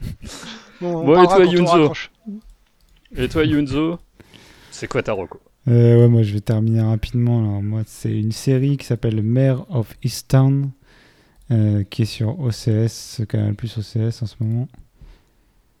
Euh, ça a la particularité d'être avec Kate Winslet dans le rôle principal. Euh, c'est une série, donc c'est une détective dans une petite ville de Pennsylvanie euh, qui, qui donc c'est autour d'un meurtre en fait. Il y a une, il y a un, bon c'est un peu, ça me fait penser à The Killing si pour ceux qui ont vu. Mhm où as, tu vois un peu une fille au début, une jeune fille, euh, bon, elle meurt, et tu, en fait, tu vois l'impact que ça a sur la petite ville, sur la famille. Mais c'est en fait, au-delà de l'enquête, c'est vraiment autour du personnage de mère, de mère donc qui habite Easton, donc mère of Easton. Le personnage de Kate Winslet vraiment euh, actrice incroyable dans, ce, dans cette série. Et c'est surtout plus sa vie et son quotidien plutôt que c'est pas vraiment une série policière en soi. c'est un peu léger, quoi. Puis il y a quelques trucs un peu extravagants de ce côté-là, mais c'est vraiment intéressant. Je vais pas en dire plus parce qu'après, je vais pas trop spoiler. Mais je trouve que euh, c'est une série proche de The Killing au départ, mais qui finalement se recentre plus sur le personnage du détective et qui, là, en 8 épisodes, je pense que ça sera fini après les 8. Il reste le dernier qui n'est pas encore sorti, que j'ai pas vu, euh, qui sort ce soir, je crois. Mais, euh, mais voilà, franchement, c'est nous, on cherche souvent des, enfin, cherche souvent des séries, mini-séries policières, et c'était vraiment pas mal. C'est vraiment pas mal assez touchant et euh, assez réaliste et des acteurs euh, c'est pour moi c'est la marque des, des grandes séries c'est des séries qui savent te faire pleurer comme euh, comme rire aussi enfin et passer de l'un à l'autre quoi bon c'est quand même plutôt dramatique mais mais voilà donc c'est pas c'est pas la série du siècle mais c'est quand même ces derniers temps je pense une, une, bonne série hein. Euh, parmi les, trucs que, je me permettrais de, spoiler sur cette série, parce que, tu l'as vu Je suis, ouais, je suis, incapable de le percevoir. C'est que les... donc Kate Winslet est une actrice britannique et quand tu mhm. quand tu l'entends en interview, elle parle comme une anglaise et euh, apparemment pour la presse américaine, elle arrive parfaitement à adopter euh, l'accent du patelin où elle est supposée être. Et ils hmm. ont été bluffés par ça. mais moi, c'est clair que moi, ça me passe, euh, comme toi, ça me passe au-dessus. Je trouve que, en tout cas, les acteurs sont excellents, même pas elle, même les seconds rôles. Euh, il y a Guy Pierce, Evan Peters, je crois, ou Franchement, je... moi, il avait pas beaucoup de têtes connues. Sa, sa mère, à elle, je crois, est connue. J'ai reconnu un peu, mais bon. Moi, je connaissais pas grand monde à part elle, mais je suis pas très fort. Euh. En fait, c'est acteur secondaire que tu vois des fois dans, dans des séries, mais tu, moi, je retiens pas trop le nom. Mais bon, franchement, excellent casting. Hein. Je confirme pour les deux noms que tu viens de donner, Laurent. Ils sont bien. Après, c'est comme souvent, c'est des séries très qui prennent le temps. C'est une série qui prend le temps de décrire euh, les personnages. Et c'est bah. clair que si, bon, si ça, les personnages tu les aimes pas, si t'intéresses pas spécialement au début, bah, il faut lâcher tout de suite parce que. Vu, ce que tu dis, forcément, il faut qu'ils développent les personnages, il faut prendre le temps, etc. Mm. Puisque en fait, c'est pas à propos de l'action ou ni de l'enquête, en fait, à la fin, c'est des conséquences de, de ce qui s'est passé. Donc, euh, ouais, et puis. Même, je dirais même le défaut, c'est presque le côté policier où ils auraient peut-être pu faire. J'aurais aimé peut-être plus simple côté de l'enquête où là il y a des fausses pistes, des choses comme ça. Et ça, ça fait un peu en décalage par rapport au réalisme des, des autres personnages. Mhm. Ou de, de l'émotion, de la vie quotidienne. Où d'un autre côté, tu as plusieurs meurtres en même temps, tu as, un autre mec et tout, il le capture, mais c'est pas lui. Enfin voilà. Bon, euh, moi j'aurais préféré presque un truc qui aille à fond dans le réalisme finalement. Mais euh, non. Euh, bonne, bonne surprise. Voilà, voilà. Bon, et eh bien, je pense qu'on a fait le tour. Hein. Bah Donc, euh, dernier mot, dernier mot Laurent, dernier mot Bud. Euh, Portez-vous bien. Portez-vous bien, à bientôt. Faites-vous vacciner. Euh, faites-vous vacciner. Pour la 5G. non, non, je déconne, je déconne, je déconne. Faites-vous vacciner pour les anticorps. Retrouvez la chaîne complotiste de Laurent. Ah mon dieu, il va sortir son chapeau d'aluminium. ouais. Allez, à bientôt. À Normalement, épisode de fin juin, et puis ensuite on fera peut-être une pause. Une petite pause en juillet, et après en août pour l'anniversaire. Yeah. Yeah. Bye. À, bientôt. bientôt. Ciao. Bye.